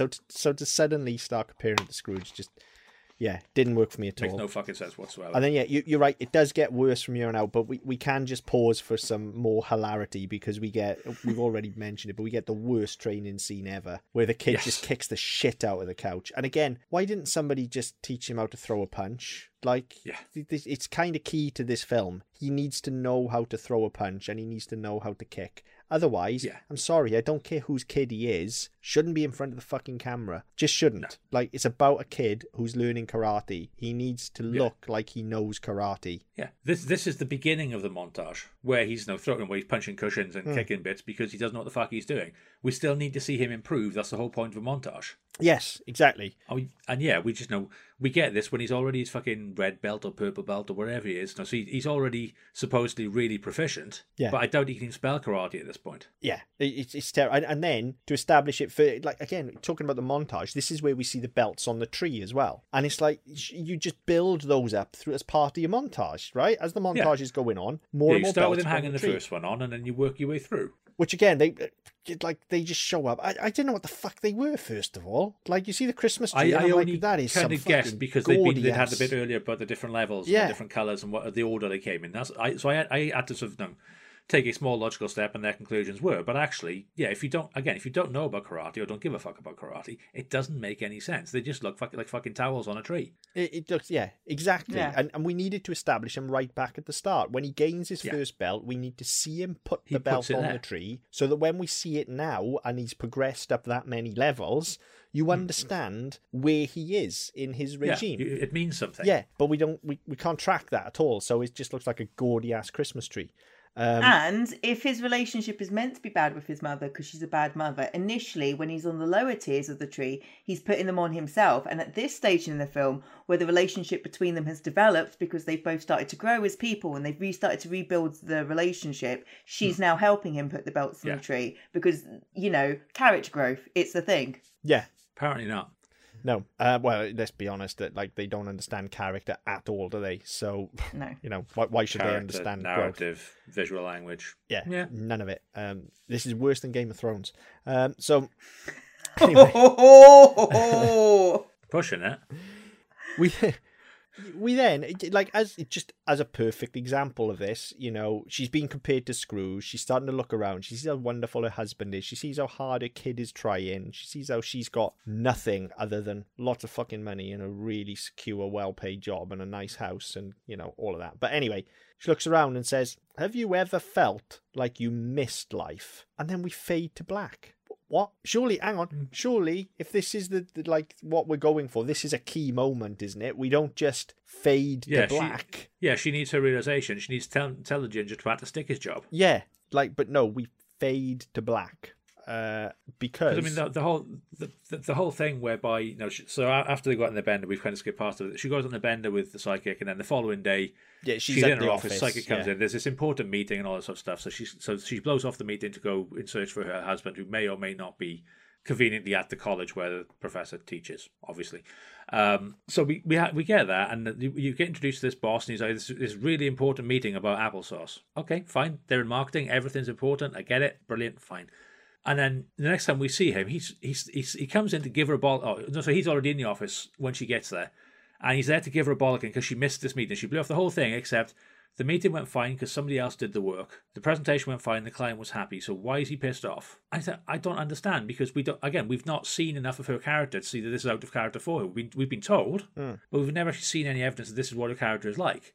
So he starts railing on her. She asks the question, do you ever feel like you've missed life? And this is where she needs to have her big moment and go, you know what? Yeah. I missed my kid growing up. I didn't know my husband, and now he's probably dead. So fuck your job. I'm off ski. She needs a Jerry Maguire moment here. She needs to be storming out of there with the goldfish under her arm, like full-on Jerry Maguire moment, and we just fade to black.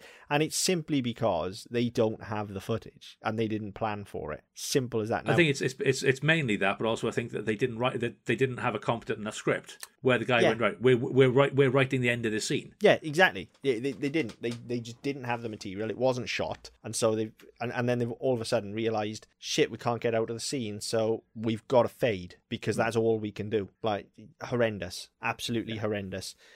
So they fade to black, and then she's had her realization. She doesn't want to go to work anymore and waste her life. She wants to find her husband. She needs answers. So she goes back to see the psychic after they've been in the bender at the bar and decided to go their separate ways because they're no good for each other and what have you. And the psychic, for some fucking unbeknownst reason that's never been explained, is wearing a dye cap. What? I mean, where's her fucking whipping? Like, it's Christmas in Yorkshire, obviously. Clearly. Like, what the fuck? Like, at some point, some motherfucker, because you know they're probably dressing themselves, at some point, really? Some motherfucker phoned her up and just went like, I don't know, do you remember handicap? I think it would look really cool if you just showed up looking like handicap today. So it made me laugh because we had the kids' Christmas concert last week in school, and number two had his costume. We had his requirement. No, we sent him what they told us to send in. And when we went to see him on night two, he was wearing this fucking straw boater for some fucking reason, even though he's supposed to be a New Yorker in the 20s. So for whatever fucking reason, he's got this hat and he's spinning it around and all the rest of it while he's on stage, and he's not supposed to be doing it. He's just supposed to be, you know, in the background of the scene, but he's playing with his fucking hat. So the following day when we picked him up, so we didn't go to the third night, somebody said, "Oh, where was your hat tonight?" Oh. So we worked out that basically he'd found this hat on day two. I just decided to take it on fucking stage with him. Amazing. I bet what happened here. I bet she was. Yeah. I bet she stopped in like a thrift store or something on the way to set. Oh, that'd be cool. I'll have that. That's cool. It adds a bit of quirk to my character. I think I'm going to wear a dye cap. I think your character's plenty fucking quirk anyway. Yeah, but she's just like, I'm going to wear a dye cap. Why not? I'm going to rock it.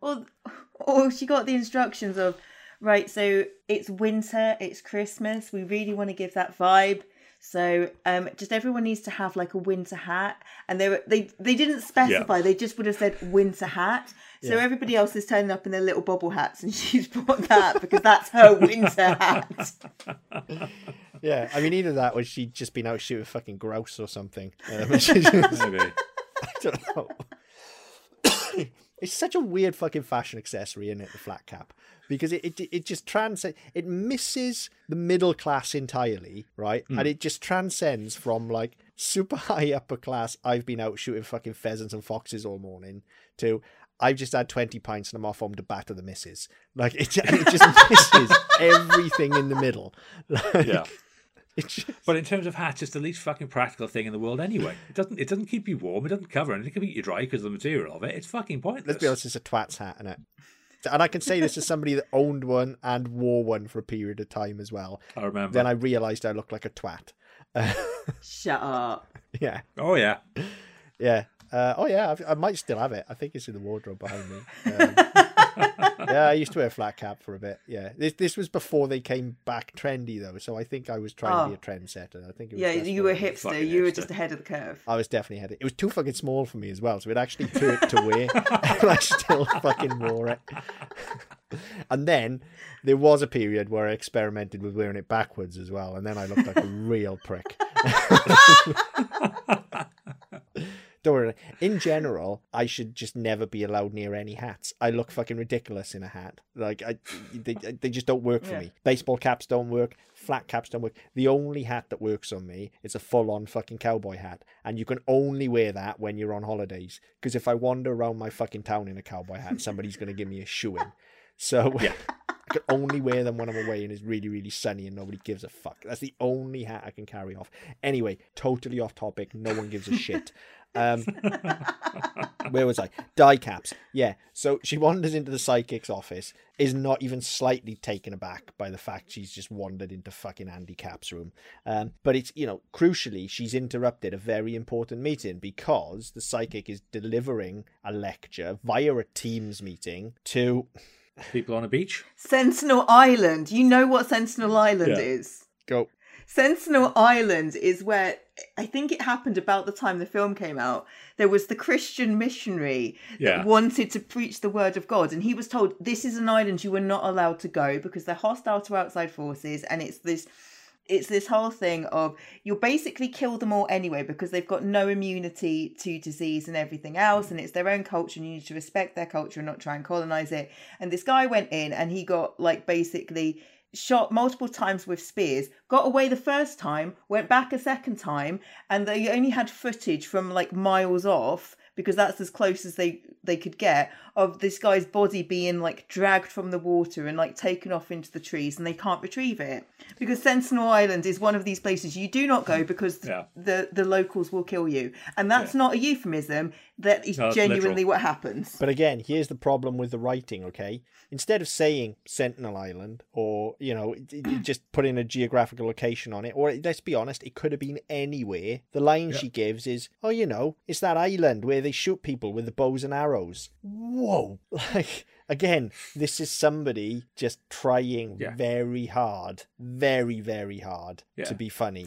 And it's painful. They do specify that it's Sentinel Island because I picked up on that and I was like, oh shit. She does reference it. Yeah. And the footage that they've got playing on the TV screen is the footage that they used in the news reports when they were referring to this guy's death on the beach, which is of the tribes people on the beach with the spears and everything in hand, telling people to stay the hell away from them. And I was just like, this is not appropriate to put in this film for so many reasons. And just from a clearly practical point of view, it's this fucking island where Western civilization hasn't touched and all the rest of it. How the fuck have they got Wi-Fi on a beach where they can do a fucking Teams meeting? But also she's supposed to be in a Teams meeting, and when you see her screen, it's a YouTube video. Yeah.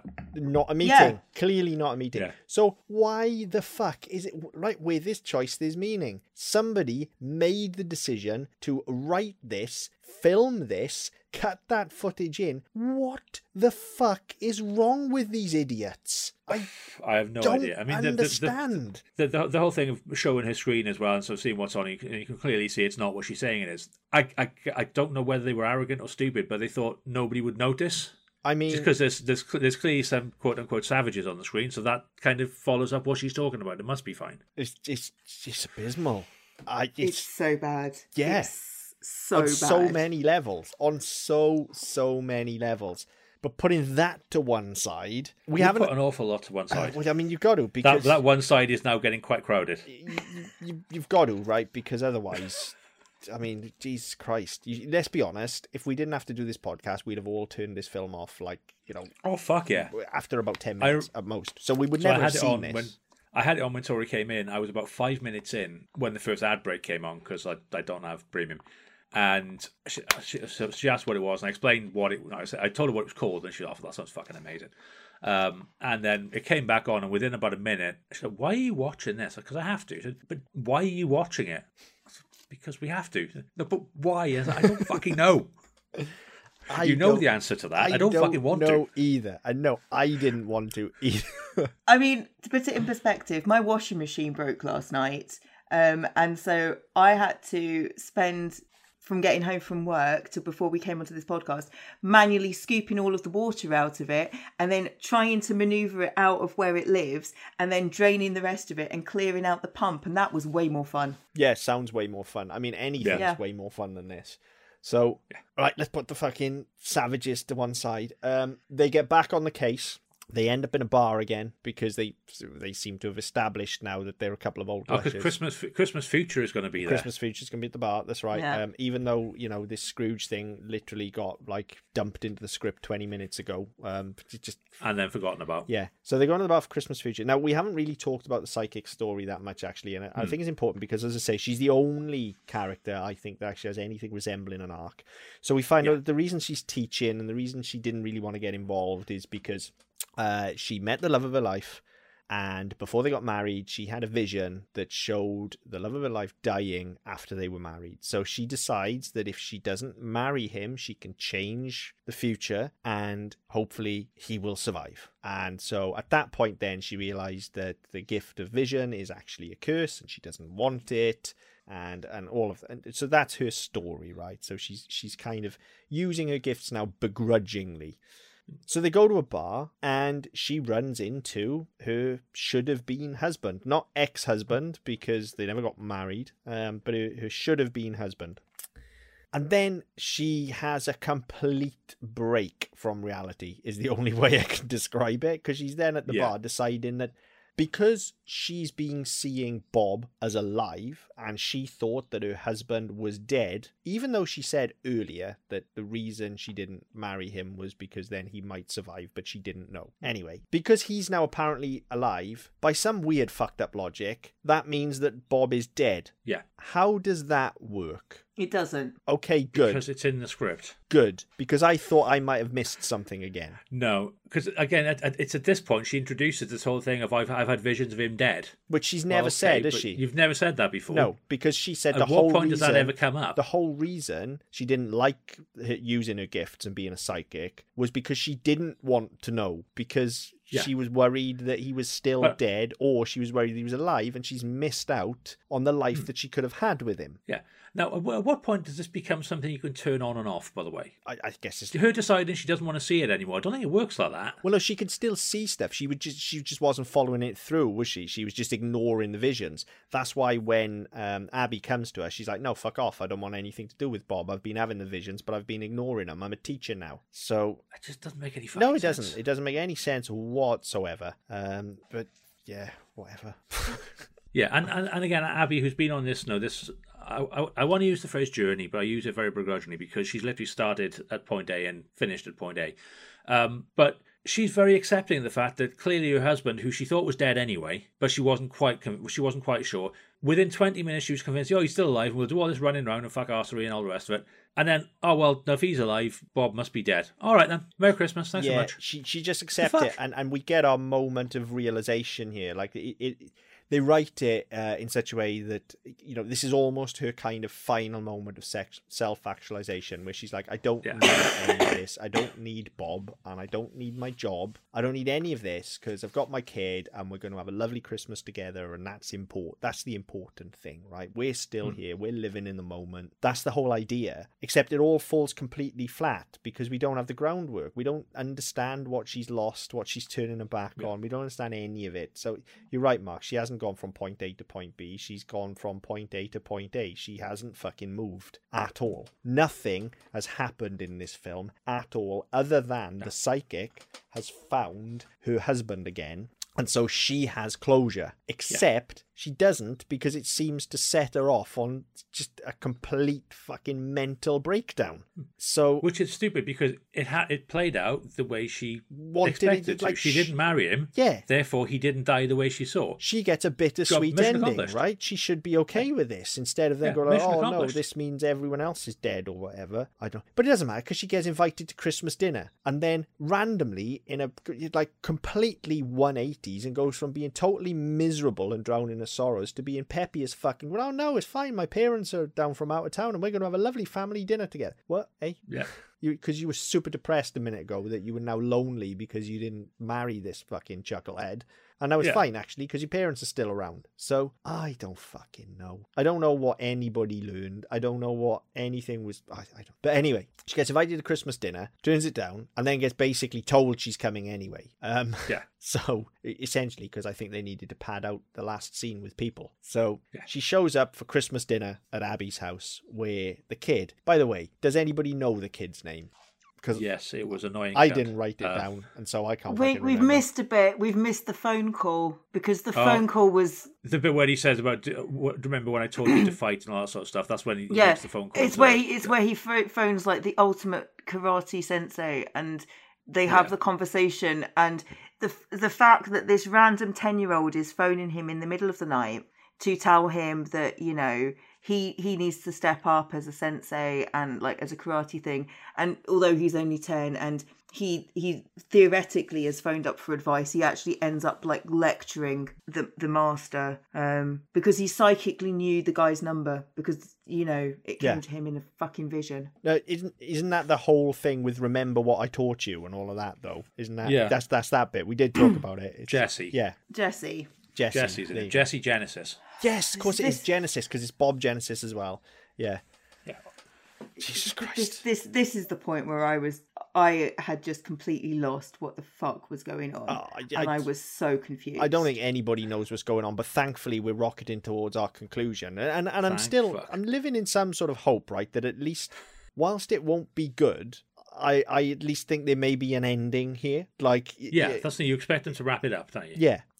So we get to Christmas dinner. It's Christmas Day. And it's okay because she's not cooking. Her parents are cooking. So the grandparents are down. The psychic comes as well because she's been told she's got to come to witness the kid gaining his black belt, which he's gonna do on Christmas Day by breaking a plank, right? In front of no impartial witnesses. This is the thing, right? Because I don't know what the rules are. Right? Maybe breaking a plank is how you get a black belt. I don't know. Right? It's part of an assessment, I'd imagine. But I'd imagine so is like the fighting and the technique and being witnessed, right? Because you've got to do routines and stuff, right? Yeah. I would have thought as well, you need someone that's like actually a professional to say, you've done that correctly. That's what I mean. Yeah. You don't just like decide, because otherwise I could just say now, right, I'm a black belt then, because I did. Yeah. Nobody witnessed this. I just chopped my desk in half and now I'm a fucking black belt. In fact, I am wearing a black belt. So I see mine's brown. Why not? I'm disappointed now.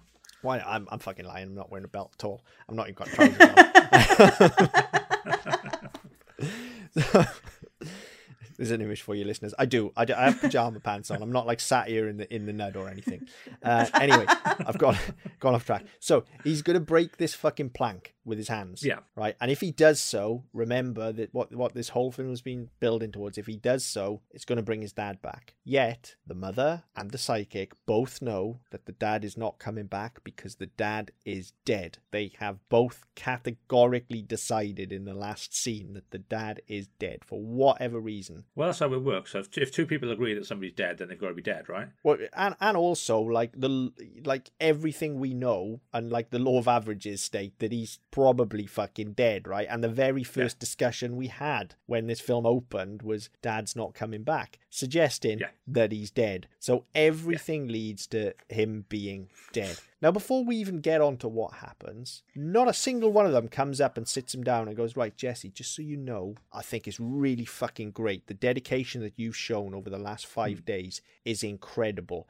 But you need to understand that sometimes life just doesn't work out the way you want. And you should focus on your achievement because what you've done is amazing. And you can build from this and go on to be a fucking prodigy. and your dad will always be with you, and he'll be always be watching, and I'm sure he's super proud, but just focus on your achievement. And, like, somebody needed that, because this is going to break this fucking kid in two. Never mind breaking the plank. Like, he hasn't spoken for fucking 4 days. He's done nothing but do sit-ups. Like, and beat up the couch. And beat up the couch, yeah. Like, somebody needs to say to him, like, whatever happens... just in case. Whatever happens, we love you. You achieved something amazing. Like, build from that, right? Yeah. No one has that discussion. They're all like, yeah, go on, break the fucking plank. Do it, break the plank. But no, instead of that, they have a discussion about whether women are capable of holding a plank. Oh, yes. While it's being punched. There's that as well. Yeah, there's that, because the granddad has to hold the plank because he's the man. Yeah. He's the man. Yeah. So he has to hold the plank. So Jesse fucking breaks the plank, which means he earns his black belt. Yep. And Bob runs through the fucking door and the film ends. No, hang on. I'm going to pause you here because Bob runs through the door and is all just like, yes, you did it. And so I managed to escape. Because this is the crucial thing, is the dad's explanation for where he's been and the reason why he's not been with his family is literally just... And now I was able to escape. So... Was that what the called Sentinel Island was? Was that where he was? Was he trying to deliver Christianity? I'll be honest, I missed this entirely, probably because I was just shouting, oh, fuck off at my TV. Yes. So there's two readings of the line, I managed to escape because you got your black belt. Either because they somehow, like, father-son bond, he was able to overthrow the person that had him kidnapped and had him trapped... But the dad is a black belt and also teaches self-defense to women and all the rest of it. So just exactly who the fuck was he up against? That not a woman, obviously. Captive for a 12 because month, if he'd been up against a woman, he'd have been fucked, wouldn't he? So yeah, because he taught him how to defend himself. But not only that, if he's been held captive for a year, he's remarkably well fucking fed. Well, yeah. So then this is the second reading, which ties into the reason why we've had all of this psychic shit and this Shining stuff and the fact that the child has been psychically phoning Sensei Masters because, as we know from the levels of karate, this is giving you greater degrees of enlightenment, like aka you're actually now in like a Chinese kung fu film where it's not just you're good at a martial art, it's a case of being the top of your martial art therefore gives you the ability to be immortal and transcend realms and like be one with the gods. So his dad actually was fucking dead and was caught in purgatory, but because the son is now a black belt, he's able to spiritually reach through the void and bring his father back to him. And I don't know which reading is worse, to be honest with you, but it's one of the two. I like your interpretation, but I think you're giving them far too much credit. I think Helen's actually bang on the money there. They just aren't able to sell that. But I think, of course, there is the third reading, which I think may actually have been what they were going for, which is that, of course, the dad was kidnapped by an evil carpenter and trapped in a plank of wood. And when Jesse was able to break the wood, he broke the spell from the wood nymphs that were holding him captive. And in a magic cloud of sawdust, out pops Bob. And he's a real life dad all over again. It's as plausible as anything else. I think you're right, Helen. I think that is exactly and that's what I'm talking about when I'm going about what they think they're making here and all these readings, and they throw all of this random symbolism in, and all of, you know, the dark cinema and like the theater of the mind and the psychic link, and it's all in there. But they just don't piece any of it together because I don't think they know what any of it means. It's literally somebody sat there going, that would be cool. That would be cool. Yeah. Oh, and I bet if I put this in, somebody will think it's this or somebody would know. Because it all has to be informed by your narrative. And then if we can get some extra layers of subtext in there, brilliant. But none of this makes any fucking sense. And it feels like it's been made up on the spot. Yeah. Because... as you both know, like, I have gone hardcore into all of, like, my Asian, like, TV and films and, like, genres and stuff. And I am lapping it up and all of the story and the culture and building it all up. And just the crappy pseudo-Eastern sort of mysticism that they were coating around this whole karate thing just smacks of, we're going to give it an air of, and there's all these other levels and meanings and everything to it. But without actual any understanding of like what the actual culture and the representation and what these things actually are, it's a case of this is how we're going to serve up our ending, and this is, you know, keys to enlightenment stuff. And it's a case of that's not how it works. That's not what it is. And if we want to talk about stuff that smacks of racism... Oof, doesn't it just? Everything about this film smacks of racism, sexism. Like, the only thing they don't touch on is homophobia, really. They do leave sexuality alone. But everything else... Yeah. And like you said, it's almost it's worst because they clearly know what they're saying and try to get in front of it. Oh my God, what a fucking shit show! I'm so sorry, guys. Yeah. Yeah. What a shit show. I think, and I've thought about this a lot. Like I said, I watched it a couple of days ago, and I've thought about this a lot since then. And I genuinely think this is the worst film I've ever seen, ever. I'm going to offer my congratulations to Battlefield Earth and all the other shit we've watched for the show because they've all just been promoted one. Yeah, totally. Yeah. This is quite possibly the worst thing I've ever seen. It's worse than Mortal Kombat Annihilation, I think, and that's saying something because at least that has a certain kind of bad movie charm. Mm. This is entirely charmless. It has no redeeming features. You can't even really laugh at it. However, there is a sequel.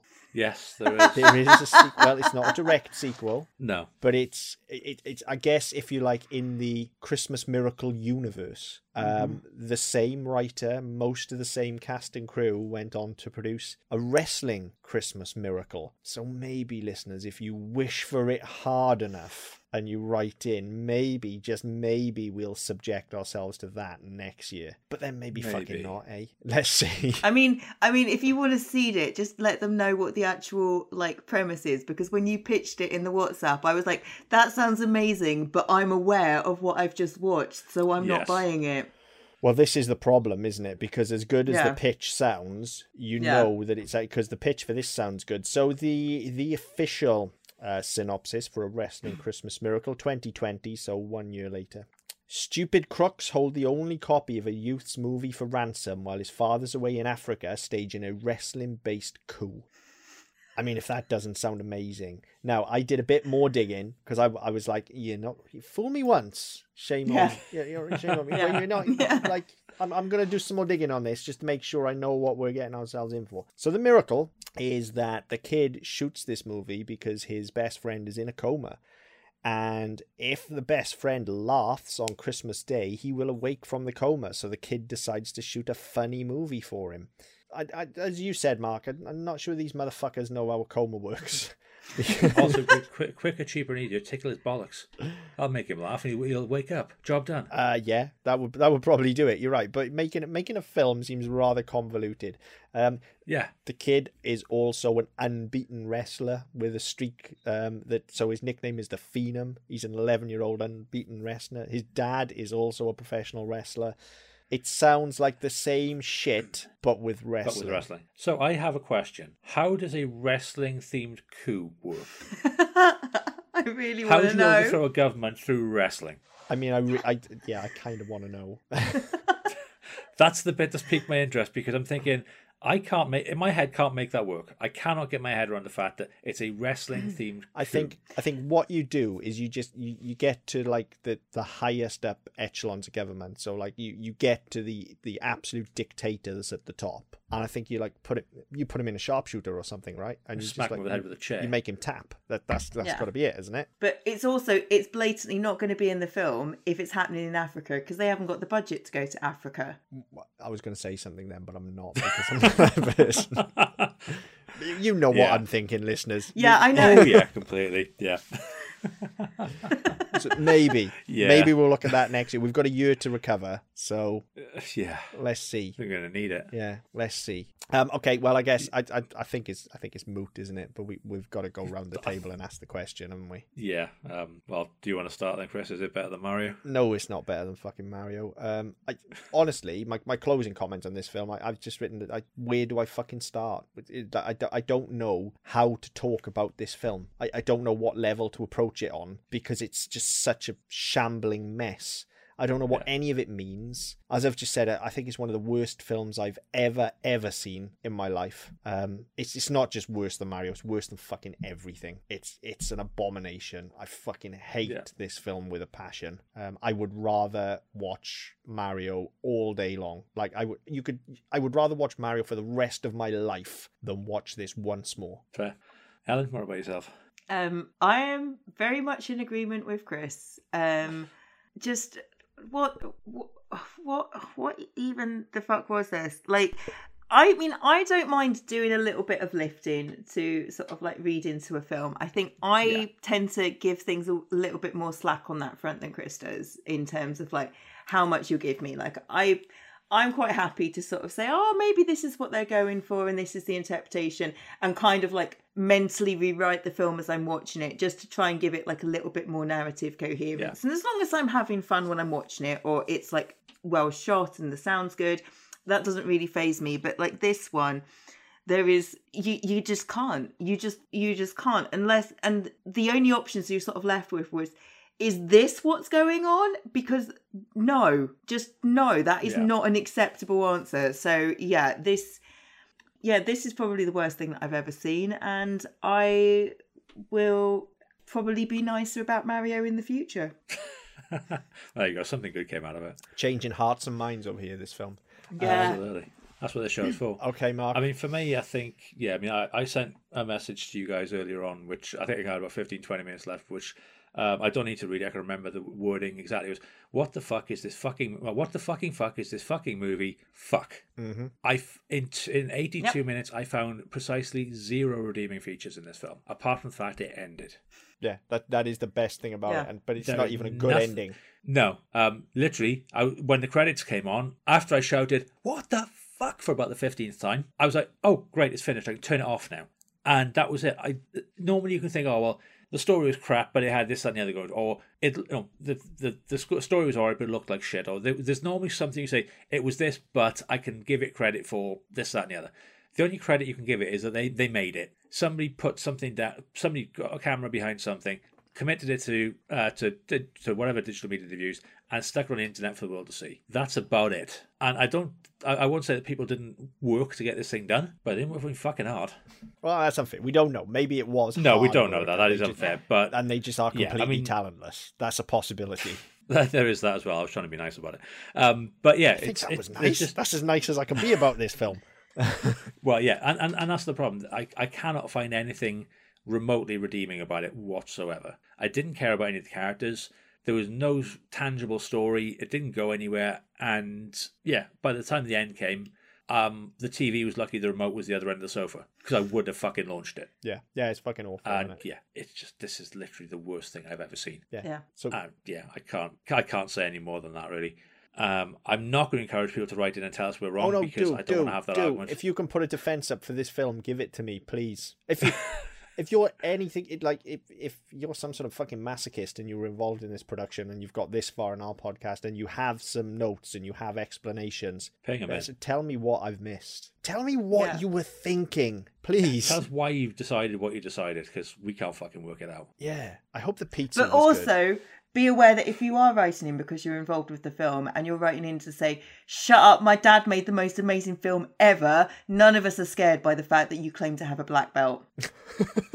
Also, I'm 7 foot tall and weigh 300 pounds, so come at me, kid. And we know you can't do karate. Look, I'm not...